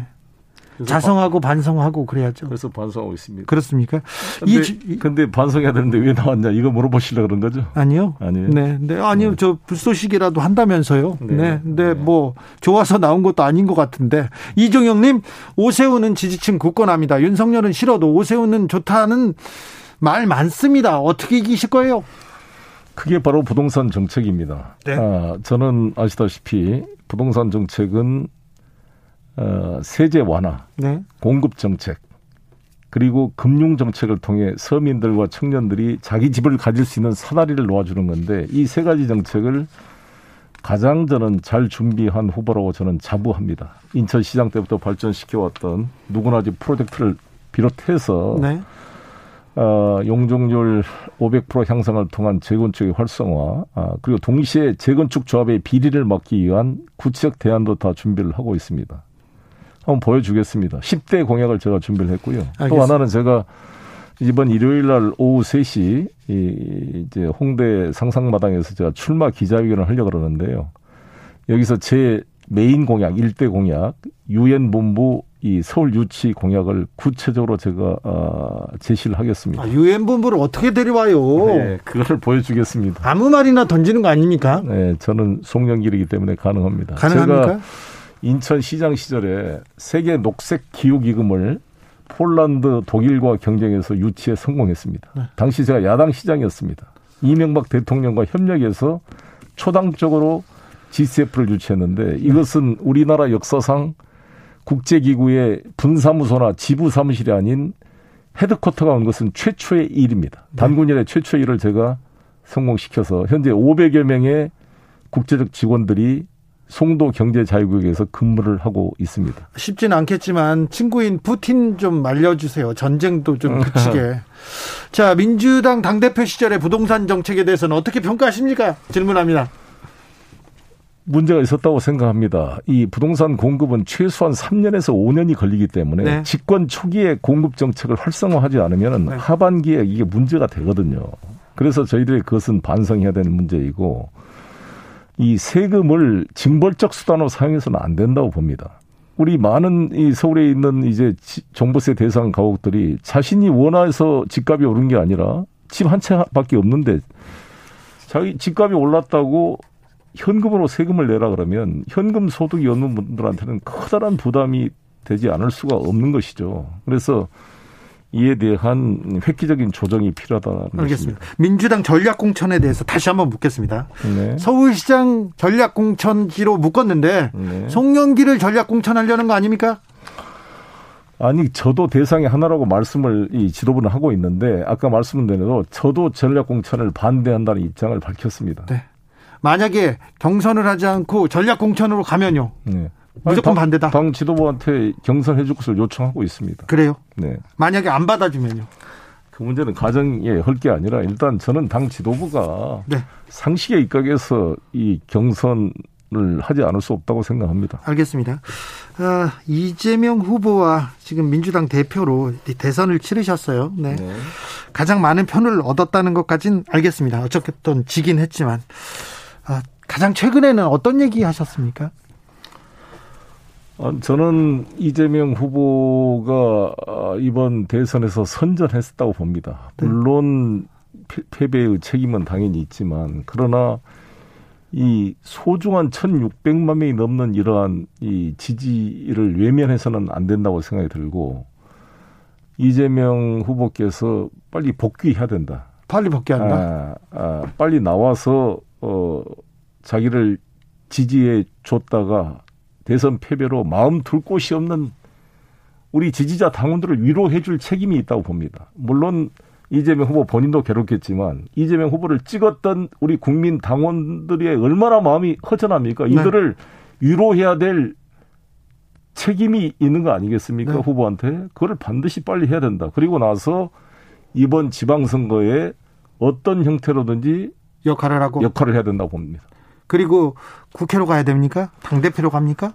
보궐선거의 참여 여부도 이제 국민적 여론을 들어야겠지만 네. 저는 네. 복귀를 해야 된다라고 네. 생각을 합니다. 그래 빨리 복귀해야 된다. 그럴 책임이 있다. 그렇습니다. 왜냐하면 지금 이 윤석열 이 정부 하는 거 보면 이게 간단치가 않잖아요. 예. 심각한 상황 아닙니까? 그래서 네. 지, 저는 진정으로 대선 패배의 책임을 진다는 것은 뒤에 후방에 들어가서 요양소에서 쉬는 것이 아니라 다시 힘을 차리고 신발끈을 메고 최전선에 서는 것이다. 저는 이렇게 생각합니다. 아니 그러니까 이재명 상임 선 그 상임 고문하고 최근에 어떤 어. 얘기 하셨어요? 송영길 서울시장에 대해서 얘기했습니까?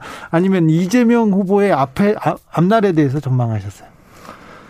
아무튼 우리 두 사람 모두가 이번 지방선거 승리를 위해서 뭔가 힘을 합하고 협력해야 된다는 거 아니겠습니까? 그런 게 대, 추상적인 이야기만 드리겠습니다. 다 알고 있으니까 하나 얘기하고 네. 가세요. 네, 뭐 알겠습니다. 뭐 자, 민주당의 앞날, 아, 앞날도 걱정인데, 윤석열 정부 네. 지금 인사를 놓고 있잖아요. 네. 앞으로 어떻게 됩니까? 어떻게 된다고 보고 전망하십니까? 이미 이미 정말 큰 위험의 단계로 들어서고 있다 이렇게 생각합니다. 벌써 취임덕이란 말이 옥스퍼드 사전에 올라갈 것 같아요. 그래요? 레임덕에 이어서 아마 대한민국에서 만들어진 새로운 단어로 등록이 될 것 같습니다. 그러면 그러면 민주당을 국민들은 민주당을 쳐다보게 될까요? 민주당은 어떻게 됩니까? 그럴 수 있는 대안을 만드는 게 이번 지방선거 과정이고 예? 그래서 제가 출마한 이유 중에 하나라고 생각합니다. 저는 당 대표가 되자마자 조국 문제에 공개적으로 사과를 했고 부동산 종부세 양도세 완화 법안을 여러 가지 찬반 논란 끝에 통과시켰고 또 부동산 공급 대책에 대한 획기적 대안을 제시해 왔습니다. 네. 이러한 구조를 가지고 이념의 어떤 적인 정당으로 비춰지는 민주당을 개혁적 실용주의 정당으로 전환시키는 뉴 민주당 플랜이 시작됐나 봅니다. 그런데 앞장서도록 하겠습니다. 네. 제가 서울 시장으로 후보로 나가게 된다면 서울 시민을 설득할 수 있는 것은 새로운 변화를 입법을 통해 제도화 시켜야 되는데 172석의 민주당 협력 없이는 윤석열 당선인 이제 대통령 취임하고 하시고 나면 그 윤석열 정부로서는 어, 단독으로 해결할 수가 없기 때문입니다. 네. 민주당의 검수안박에 대해서 국민들도 좀 설득을 해야 될 것 같아요. 아직 네. 아직 좀그 어, 이해하고 지지하는 사람들이 좀 적은 건 맞습니다. 저는 검수완박이라는 표현을 안 썼으면 좋겠고요. 네. 수사권, 기소권 분리다. 수사권, 기소권을 모두 가지고 있는 무소불위의 권력 검찰은 대한민국이 세계에서 유일하다. 네. 그래서 수사권을 경찰한테 주는 게 아니라 새로운 이제 국가수사청의 그런 기구를 만들 거 아니겠습니까? 네. 그 기구에 주고 주더라도 검찰이 수사에 대해서 계속 보완 요구권, 네. 중단 교체 요구권이 있고 압수수색 구속영장 신청이 경찰에서 들어오면 이걸 청구할지 말지를 검찰이 걸러서 결정합니다. 네. 또 기소 독점주의에 막강한 권한을 가지고 있습니다. 따라서 네. 전혀 검수 완박이란 말은 틀린 말이다. 알겠어요. 중수청, 중수청을 설립한다. 수사 기소 분리하고 중수청 설립한다. 네. 네. 중수청이 어, 법무부 장관의 지위를 받게 되는데 한동훈 법무부 장관 후보자가 됐어요. 이 네. 부분은 어떻게 됩니까? 그 문제는 아마 계속 보완이 될 겁니다. 새로운 기구 문제는. 일단은 지금 이번 법은 중요한 게 수사 기소 분리가 제일 중요한 목표다. 알겠습니다. 네. 윤석열의 한동훈 지명은 어떻게 보시는지. 민정수색을 없앤, 없앤다 그러더니 완전히 뭐 파출소 없애고 경찰서 만드는 꼴 아닙니까? 거기 와의 법무부 장관한테 민정수석 임무까지 통합시키고 네. 법무부 장관이 가지고 있는 가장 강력한 권력이 인사권 아니겠어요? 예. 그러면 검찰총장 출신 대통령에 자기 완전히 수족 같은 사람의 법무부 장관 인사권 완전히 검찰 공화국을 완성시키는 그런 행위라고 보여지고요. 네. 이것은 모든 세상의 이치가 물극 필반 과유불급이라고 이런 행위는 반드시 이 정권에 에, 다시 부메랑이 돼서 이 정권을 압박하는 요인이 될 것입니다. 네. 마지막으로 자 이번 지방선거에 임하는 송영길의 포부 듣겠습니다. 우리 대한민국은 윤석열 정부 체제를 출범시켰습니다. 저는 승복하고 인정합니다. 그러나 0.73% 이겼다는 이유로 모든 권력을 독점하고 야당을 배제하고 그리고 자신들의 측근들 자기 당내에서도 반대파를 제거하고 윤핵관으로 만드는 이 나라를 끌고 와서는 국민을 통합시킬 수가 없습니다. 따라서 정치 개혁을 저희 국회에서 민주당은 추진해 가되 이번 지방선거에서 서울을 중심으로 승리를 해서 적어도 우리나라의 49%의 이 이 지지 국민들의 마음 둘 곳을 만들어 줘야 진정한 협치와 아, 국민 통합이 가능해질 것으로 보여집니다. 제가 서울시장이 되면 선택적으로 나라 발전을 위해서 협력할 것은 협력하고 견제할 것은 견제해서 브레이크 없는 자동차가 사고 나지 않도록 대한민국 발전에 기여하는 역할을 할 것입니다. 윤석열 당선인한테도 제대로 된 바른 말을 할 수 있는 사람, 국무위원회 회의에 참석할 자격을 갖는 서울시장이야말로 대통령한테 직접 민심을 전할 수 있는 위치라고 생각하기 때문에 민주당 시장만이 가감없이 민심을 전할 수 있는 위치에 있다 이렇게 생각합니다. 알겠습니다. 그 마음 둘 곳이 송영길입니까? 그렇다고 생각합니다. 확실합니까? 여기까지 듣겠습니다. 송영길 더불어민주당 전 대표였습니다. 네, 감사합니다. 교통정보센터 다녀오겠습니다. 유하영 씨.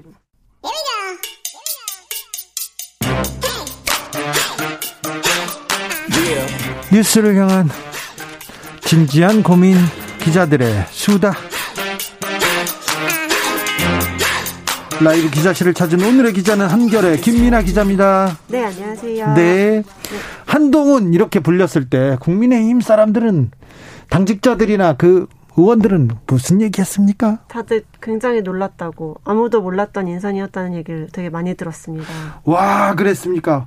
헐, 그랬습니까? 두 번째였던 것 같은데요. 동, 네. 국민의힘 내부에서도요? 네네, 네, 맞습니다. 알겠습니다.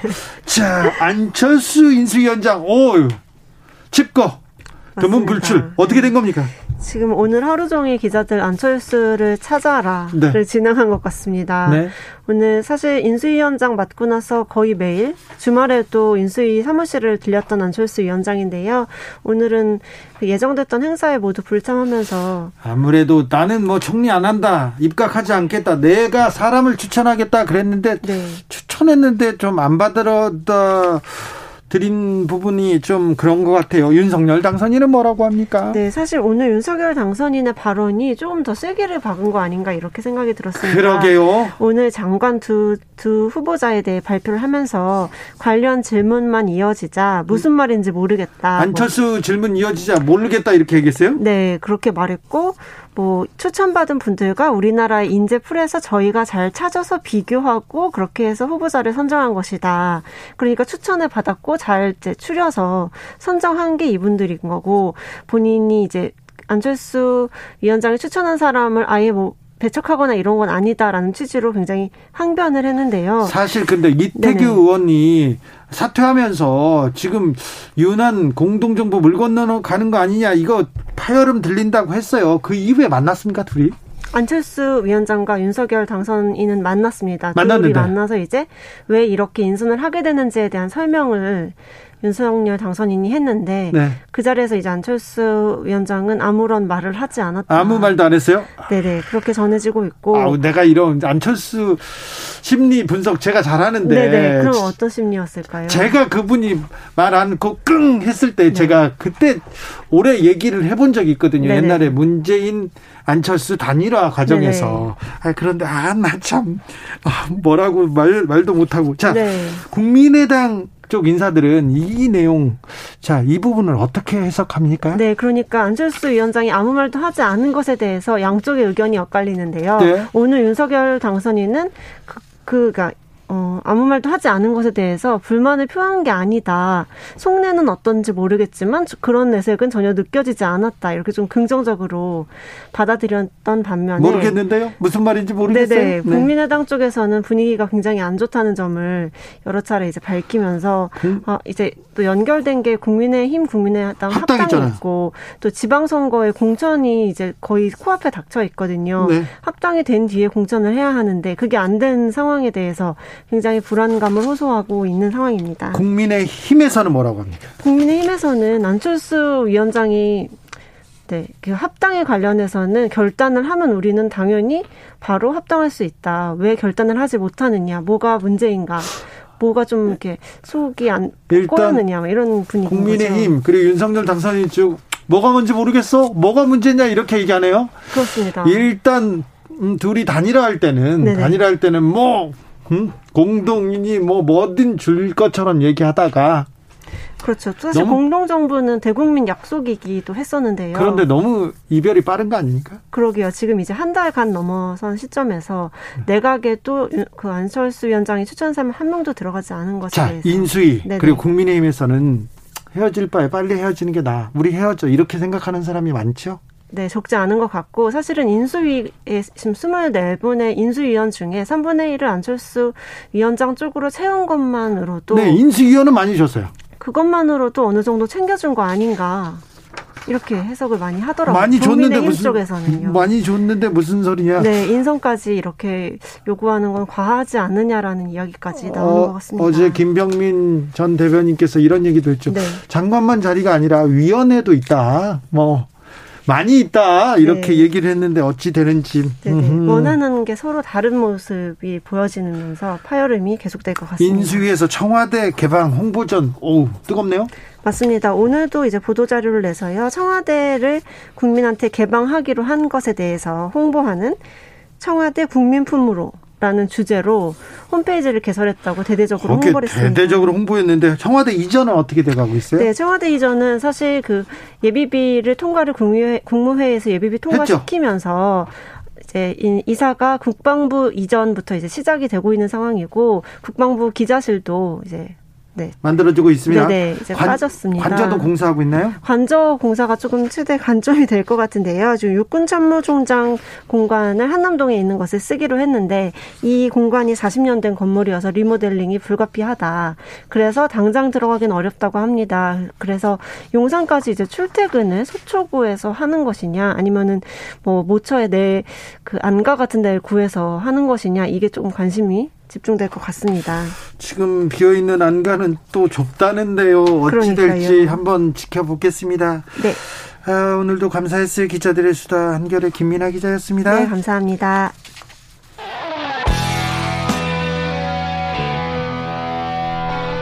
스치기만 해도 똑똑해진다. 드라이브 스루 시사 주진우 라이브.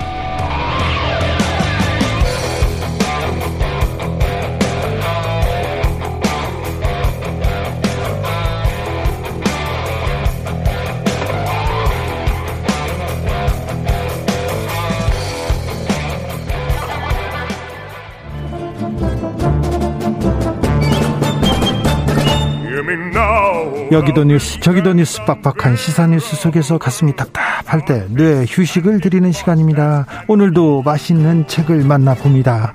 책의 맛.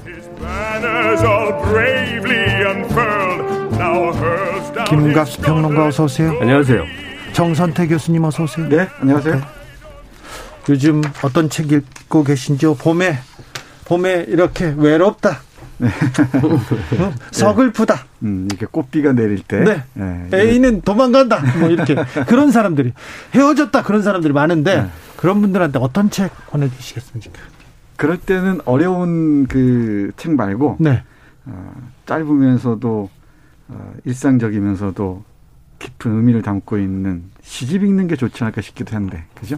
그렇습니까? 그 어, 그 이게 올드한 해법이어서 뭐 통할지는 모르겠지만 제 경험으로는 어, 긴 이야기 속에 빠져들면 제일 좋은데 네. 영화나 그 TV 드라마는요. 영향을 준 주기가 너무 짧아요. 네. 그러니까 레마르크 개선문 같은 거 한 권 읽잖아요. 네. 그럼 감사 내가 해, 아 지금 헤어진 거지 나 되게 슬픈 사람이지 이렇게 문득문득 할 정도로 이야기 속에 빨려 들어가거든요. 네. 그러니까 아주 긴 love 로망 네. 이런 것 속에 들어갈 수만 있으면 네. 그 굉장히 그 휴식과 위로와 그야말로 이 국면의 전환과 다 가능해지는데 네. 제가 그 심리적 그로기 상태를 벗어나기 위해서 시도한 여러 가지 방법이 있는데 네. 그 중에 하나가 BBC가 선정한 죽기 전에 보아야 할 100편의 영화 이런 것들 있죠. 네. 그걸 이제 쭉 보기 시작하는 거예요. 네. 네. 명작에 네. 뭐 명작에 심취하는 것도 좋고요. 저는 2000페이지짜리 책을 읽다가요. 1500한 73페이지에서 거기에서 진도가 안 나가지고 실패하고 있습니다. 아, 자, 너무 할 텐데. 오늘 오늘은 어떤 책 준비하셨는지요? 네, 4월이잖아요. 네. 어, 그리고 다음 주면은 4.19입니다. 네. 그래서 4월과 4.19 하면 떠오르는 한국 시문학의 명작 중의 하나죠. 그렇죠. 1979년에 간행된 우리를 적시는 마지막 꿈이라는 시집에 수록된 희미한 옛사랑의 네, 그림자. 희미한 옛사랑의 그림자. 김광규. 4.19면 또 이 이 시가 너 생각나죠. 그렇죠. 네. 일단 이 시 듣고 올까요? 음. 어, 그, 그런데 그 이게 지금 4.19를 배경으로 한 건 맞는데 음. 4.19가 나던 애 세밋 이렇게 시가 시작하니까 네. 근데 이건 꼭 4.19 아니어도 상관이 없는 게 상관없습니다. 이 스토리 전체가 어, 그 4.19 같은 시대적 격변 때 대학생이었어요, 신분이. 네. 친구들하고 막 경론을 토로했는데 현재 이 시를 쓰는 사람은 그로부터 18년이 지나서 그러니까 1978년이에요. 음. 어느덧 사회 중견들이 돼서 그 시절의 동창들이 다시 만나 옛 이야기를 하는 그런 상황이란 말이에요.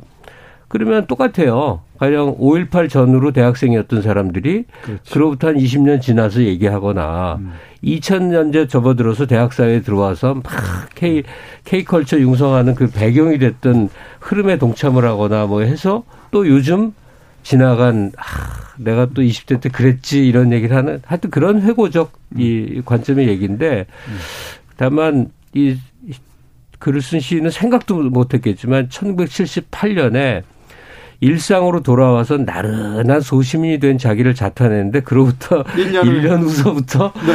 한국 전체는 폭풍 속에 휘말리면서 음. 엄청난 세월을 맞이하게 되죠. 네. 자, 일단 희미한 옛사랑의 그림자로 걸어 들어가 보겠습니다. 네, 이 오늘은 우리 김갑수 선생님하고 저하고 누가 잘 읽는지 우리 청취자 여러분들께서 판단해 주시기 좋네, 좋아. 이런 거 좋습니다. 먼저 제가 한 반 절반쯤 읽고 좀 길거든요. 네. 그리고 나머지 후반부는 우리 김 선생님께 바톤을 넘기겠습니다. 아 그리고요 들으시는 분들 그 어떤 시들은 대부분 좀 해독이 잘 안 돼서 에이 피곤하다 했는데 이거는 그냥 이, 이야기랑 똑같은 거니까 네. 그냥 들으면 돼요. 듣고 싶어요. 들으면 됩니다. 네.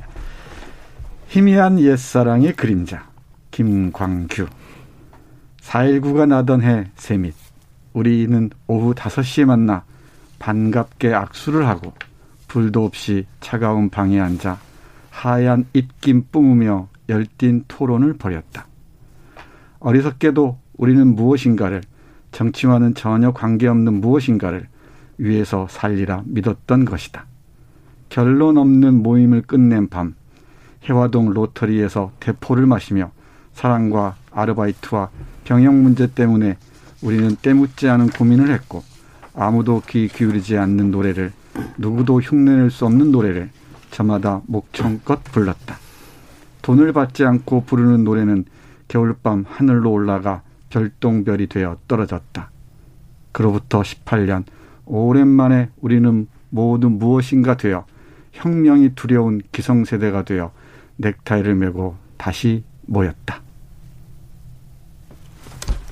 회비를 만 원씩 걷고 처자식들의 안부를 나누며 월급이 얼마인가 서로 물었다.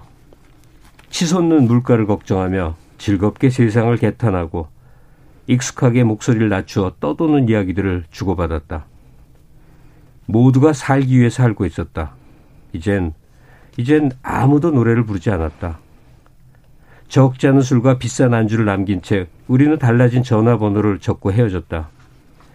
며치서는 포코를 하러 갔고, 며치서는 춤을 추러 갔고, 며치서는 허전하게 동숭동길을 걸었다. 돌돌 마른 달력을 소중하게 옆에 끼고 오랜 방황 끝에 되돌아온 곳. 우리의 옛사랑이 피 흘린 곳에 낯선 건물들 수상하게 들어섰고 플라타너스 가로수들은 여전히 제자리에 서서 아직도 남아있는 몇 개의 마른 잎 흔들며 우리의 고개를 떨구게 했다. 부끄럽지 않은가? 부끄럽지 않은가? 바람에 속삭임 귓전으로 흘리며 우리는 짐짓 중년기의 건강을 이야기했고 또 한 발짝 깊숙이 늪으로 발을 옮겼다. 음. 1465님, 갑수승. 김정희님, 정선태승. 네. 네. 각자 또 취향이 있으니까요. 아, 김서명님, 기쁘다 책의 맛 오셨네. 김희영님께서 내가 가장 좋아하는 코너, 책의 맛, 김갑수 평론가님, 정선태 교수님, 아, 감사합니다. 여기 뭐, 책의 맛, 네, 좋아하는 분들이 많습니다. 네, 이게 시절이, 시절이어서. 네. 우리가 지금 듣기에는 별 뭐 위험한 요소 약간 올, 올드해요 네. 젊은 사람이 듣기로는 네. 안보 그런 부분들 안 보이는데 네. 이 당시 이것도 고생을 했던 모양이에요 시가 예를 들면은 아, 부끄럽지 않은가 부끄럽지 않은가 하다가 또 한 발짝 깊숙이 늪으로 발을 옮겼다 했을 때 깊숙이 늪으로 이게 뭐냐 예. 이런 식으로 또 딴지를 걸고 그랬던 아, 그랬다는 얘기가 있습니다. 아, 그래요? 음. 고초를 겪으셨군요. 뭐 저는 이제 직접적인 고초는 아니고요. 음. 네. 이게 이제 우리를 적시는 마지막 꿈이라고 하는 음. 시집 제목으로 나왔던 거거든요. 음. 지금 재출간하면서 이제 제목도 바뀌고 그런 모양인데 이 문득 든 생각이에요. 음. 이제 세상은 많이 계속 변해잖아요. 언어도 변하는데 우리가 젊은 시절에 이렇게 정 선생이나 나 같은 또래들이 너무나 많이 입에 올리면서 음. 쓰다가 사어가 된 없어진 단어들이 꽤 많습니다. 네. 아마 제일 대표적으로 예를 들면 민중이란 단어일 거예요. 네. 지금은 민중을 잘 안 쓰거든. 네. 되게 뭐 시민, 뭐 국민, 대중 이런 말이 훨씬 쓰이죠. 근데 그 중에 누군가를 굉장히 수준 높게 점잖게 욕하는 말로 매우 많이 쓰던 말이 지금은 안 쓰여요. 음. 소시민, 소시민. 네. 뿌띠 부르주아. 네. 그러니까 소심이란다는 게 거대한 역사나 정치 현실하고는 무관하게 자기 생계와 자기 직업, 자기 미래에 막 전념하는 그런 모습인데 음. 왜 그게 욕인가? 음. 사람은 모르는지 그러면 안 돼라는 게 그 시대를 지배하고 있었던 거예요. 음. 그러니까 이 김광규 시인의 우리를 적시 그이 희미한 옛사랑의 그림자도 한때 이 세상의 일부처럼 큰 포부를 가졌으나 그렇죠. 네. 나의 현재 생계에 충실하고 있는 소시민화되어 있는 자신을 이 뼈아파하는 거거든요. 음.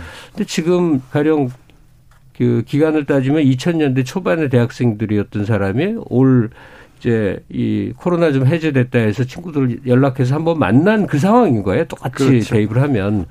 근데 이제 소시민화된 것이 이렇게 개탄을 하고 괴로워하고 부끄러워야 될 일인 어, 상황인가 이제 잘 모르겠어요. 네, 지금 확실히 다르죠. 네, 감각이. 시대가 바뀌었나 봐. 네. 네. 그리고 이때쯤이면은 어, 시인이 30대 후반이고 40대 초반이거든요. 근데 지금 우리 감각으로는 30대 후반이나 40대 초반은 아주 젊잖아요. 그러니까 청년인데 이 시에서 화자 나는 거의 중장년. 그럼. 네. 마흔만 돼도 네. 뭐 그렇죠. 네. 그래서 이 4.19때 에, 이른바 세상을 바꿔보겠다고 네. 앞에 섰던 사람들이 이제 늦지막히 만나서 회비 만 원씩 걷고 어, 예, 처자식 안부 묻고 월급이 얼마야 묻고 네. 물가 걱정하고 네. 그러다가 어둑한 밤에 돌아서니까 또 내가 왜 이렇게 살지 부끄럽기도 하고. 6169님께서 그래요 살기 위해서 살았지요. 음. 그때는 1223님 이해하기 쉬운데 많은 내용이 담겨 있네요. 네 이렇게. 그렇습니다. 음. 이 생활만큼 이 버겁고 힘겨운 게 없으면서도 생활만큼 무시하기 쉬운 것도 없잖아요. 근데 이 생활과 어떻게 부딪히는가 그 접점에서 과거의 나와 현재 나의 그 접점에서 이 부끄러움이라는 감정을 어떻게 사귈 것인가. 네. 이 시에 절절하게 배어 있습니다. 김강규 시인의 다른 작품 하나만 또 그럴까요? 네. 제가 소개해 주십시오. 그 앙코를 할 줄 알고 골라온 네. 게 있습니다. 생각과 사이라는 시인데요. 생각과 사이. 이것도 어렵지 않습니다. 네. 김광규 씨가 대체로 어렵지 않습니다. 네. 이거 조용히 들으시면 됩니다. 네. 생각과 사이.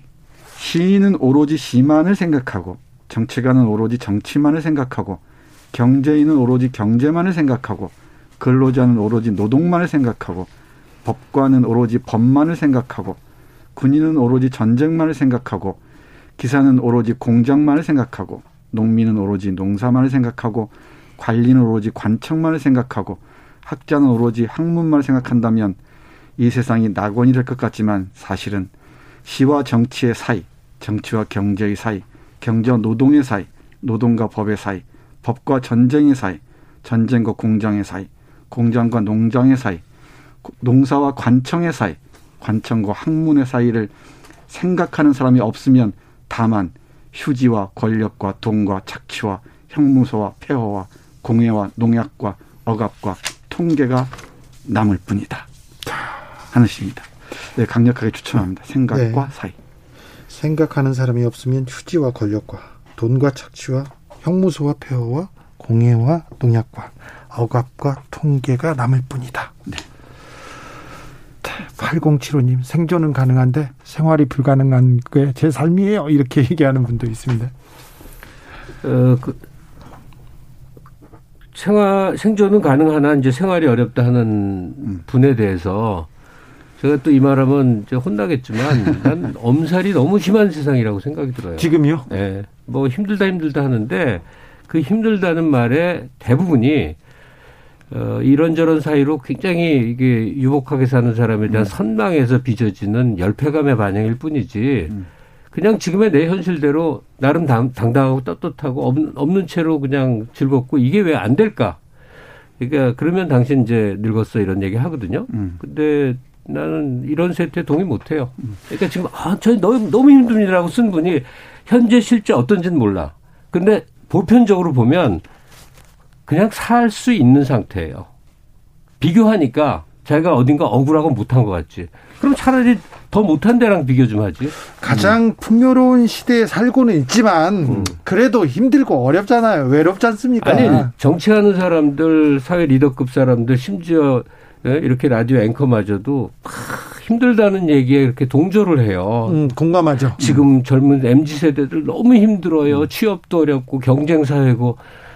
괜찮아. 그 보니까 청춘이야. 뭘 그렇게 엄살에다가 힘들다는 소리를 하고 또 안 힘든 세상이 있으면 말해보세요. 아니 선생님, 우리 안 힘든 우리나라 사람은 혼자서 거울 보고 고스톱 쳐도 아 이렇다 이렇게 생각해요. 그런 또 위안도 있죠. 그러니까 아니 뭐 뭐 그만해야 되겠는데 왜 이렇게 엄살의 사회가 됐는가? 뭐가 그렇게 죽도록 힘들다고 몸부림을 치는가? 예. 근데 정말로 힘든 사람들 또 힘드신 분들도 있겠죠. 근데 제가 생각하기에도 상대적 박탈감이 이 빚어내는 외로움이나 이런 그 이 삶의 힘겨움 같은 것들이 있죠. 근데 그건 제 생각에는 제가 학생들하고 얘기하는 것입니다만은 자신에 대한 그 깊은 신뢰가 있으면은 그리고 그걸 버텨줄 수 있는 내공이라고 저는 표현하는데 자존감, 네, 신뢰, 네, 내공 내공이 있으면은 상 어떤 상대적 박탈감, 비교에서 오는 이 자신의 열패감은 좀 덜하지 않을까 싶어요. 하여튼 그게 뭐 답이죠. 그런데 음. 제가 하고 싶은 얘기는 그거예요. 그 20대는 세대론적으로 힘들어 해요. 음. 뭐든지 힘들게 돼 있습니다. 음. 이게 세상을 이렇게 능숙하게 볼 수가 없어 생기는 현상인데 돈이 있어도 힘들고 없어도 힘들어요. 근데 왜 나이 든 세대들이 거기에 그렇게 부하내동을 하고 아부를 못해서 난리냐. 어? 너무 힘들다고 하는데 뭐가 그렇게 너무 힘든지 모르겠어요. 아니 청춘이 네. 청춘이 힘들다고 하는데 중년 장년 다 힘들다고 하세요. 네, 그러니까 아이고 전, 아이고 아이고 시작하는데 전 사회가 그 모든 세대가 네. 왜 이렇게 노래를 부르지? 조성빈님께서 물질적인 것보다 마음이 가난한 것 같아요. 그렇지. 요즘은 음. 그런 얘기도 하시고요. 그런 걸 세상 탓을 왜 하냐고 마음이 가는 거예요. 자기를 탓해야지. 이계영님께서는 티 내야 좀 이해해주는 그런 세상이 돼서 그래요. 안 힘들다고 하면 주변에서 힘들다고 하니까 편한 줄 아니까. 네. 근데 일종의 그 바이러스처럼 힘들지 않고 우리도 잘 살아갈 수 있다라는 그 기운을 불어넣는 분위기도 필요하지 않을까 싶기도 해요. 네, 네. 자꾸만 다들 다 힘들다 그러니까 괜히 힘든 것 같고 왜 그렇잖아요. 어디 아프지도 않은데 네. 너 아픈 것 같아 누가 계속 이 얘기를 하면은 네. 어 그런가? 진짜 아픈가? 챙겨주는 것 같기도 의심하고 그러잖아요. 네. 괜히 아프다고 해야 사람들이 내 말 들어줄 것 같고. 네. 에, 확실히 그 이 좋은 기운을 함께 공유하는 게 좋지 않겠습니까? 안 힘들다, 행복하다, 나 자, 좋다, 막 그런 좀 에너지를 또 그렇죠. 발산하는 것도 너 좋은 네, 책에 막 들으면서 김광규 시집 읽고 네. 이러면서 아 이런 것 이런 그 시간을 갖는 것 행복하지. 그렇죠. 그러니까 어, 고통스럽고 뭐 음. 극단적으로 해서 죽고 음. 싶어 이게 젊은 세대의 공통항해 그거는 요즘 그런 게 아니라 예전에도 그랬죠. 100년 전, 1000년에도 다 똑같았단 말이에요. 네. 근데 왜 지금 유난히 힘들다는 듯이 이렇게 뭐냐면 이 20대 30대를 아이로 보는 시선 때문에 생겨나는 일이에요. 자녀로 보는. 음, 음. 근데 다 완벽한 동, 독자적 성인들이란 말이에요. 다 다른 사람들이 한 묶음으로 왜 묶냐고. 음. 그러니까 굳이 20대라고 묶을 수는 있을지 모르나 그 개별적 상황들은 다 다르고 사람들은 다 다른데 그렇게 이제 그 자꾸 말하는데 엄살의 사회 분위기에 다들 편승해 갖고 뭐 그렇게 그러는데 저희 오케이님께서 20대는요 돈을 못 벌어서 힘들어요. 미래를 꿈꿀 수가 없어서요. 미래가 없다는 건 희망도 없으면 절망하니까. 미래를 꿈꾸는 건 지가 알아서 할 일이고 돈은 없는 게 당연하지. 돈이 없, 없는 게 당연하지. 쓰고, 20대가. 왜냐하면 쓰고 싶은 돈이 얼마 많겠어요. 사고 싶은 거 명품 사고 싶은 거 많겠지. 근데 특별한 부유층 자녀 아닌다면 돈이 어디 있냐고. 없는 게 당연한 건데. 그래서 당연한 걸 누가 해, 나라가 해결해 주나요? 그러니까 누구라도 욕하고 싶은 거 아니에요. 누구라도 좀 너 너라도 희생양으로 그게 잡아서. 어린애거든. 자기 네. 자기가 직면한 문제에 대해서 다, 다른 외부의 탓을 돌려서 막 고함치는 게 애기거든요. 그건 자기 인생에 책임지고 좀 어른 자신... 어른 애기들도 많아요. 정치권에 많잖아요. 넌 탓만 하고. 네, 그게 많아. 네. 사람.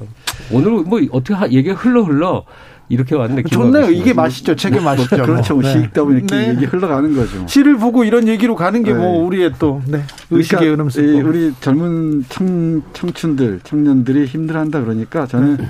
우리가 잘 사는 나라잖아요. 제가 흔히, 흔히 하는 얘기인데 잘 사는 나라니까 청춘들에게 알바에 좀 신음하지 않게 네. 좀 실패해도 두렵지 않게 네. 이, 이 청년 수당도 좀 적극적으로 주고 하면서 연애도 하라 그러고 네. 놀기도 하라 그러고 실패도 두려워하지 말라 그러고 그런 그런 분위기도 만들어가는 게 좋을 것 같아요. 연애를 포기하고 사랑을 기피하는 그런 청춘이라 그렇죠. 이거는 또 절대 정말 절망적이죠. 네, 이 부분이 절망스럽습니다. 음. 서태웅님 힘듦은 상대적 개념입니다. 내 기준으로 상대방을 바라보고 평가할 자격 그 누구도 없습니다. 음. 그렇기도 해요. 상대적이에요. 행복도. 음. 그렇죠. 그렇습니다. 인스타 보고 남은 잘 사는데 어유 명품 들었는데 나 저거 갖고 싶어 나를 못 가져. 그러면 불행하죠. 그렇죠. 불행하죠. 네. 근데 아. 뭐 얘기를 하던 김에 하면 힘들지 않은 게 행복한 건 아니에요. 음. 그 그야말로 행복이라는 건 이제 음. 상대적인 거고 그 고통이 충만한 삶을 가, 져다 주는 게 틀림없거든요. 음. 그러니까 지금 현재 자기가 에, 위치에 있는 여러 상황이 있어요. 경제적으로 곤란하다든지 네. 자기 커리어에 있어서 정말 절망적이라든지 많은 많은 어려움들이 있잖아요. 근데 그게 자기 삶을 마구 마구 가동시키는 에너지원이 되는 사람이 있고 반면에 그냥 자포자기하고 변명 들어놓고 세상 개탄하고 하면서 한없이 쪼그라들어다가 그 어른 아이가 돼갖고 되죠. 탄만하는 사람도 있단 말이에요. 네. 음. 그러면 안 되죠. 네. 거기서 번어, 벗어나시기 바랍니다. 이 봄날에는요. 네. 김광규 시인의 시를 읽어봤습니다. 오늘도 감사했습니다. 김갑수 평론가, 정선태 교수님 감사합니다. 네, 고맙습니다.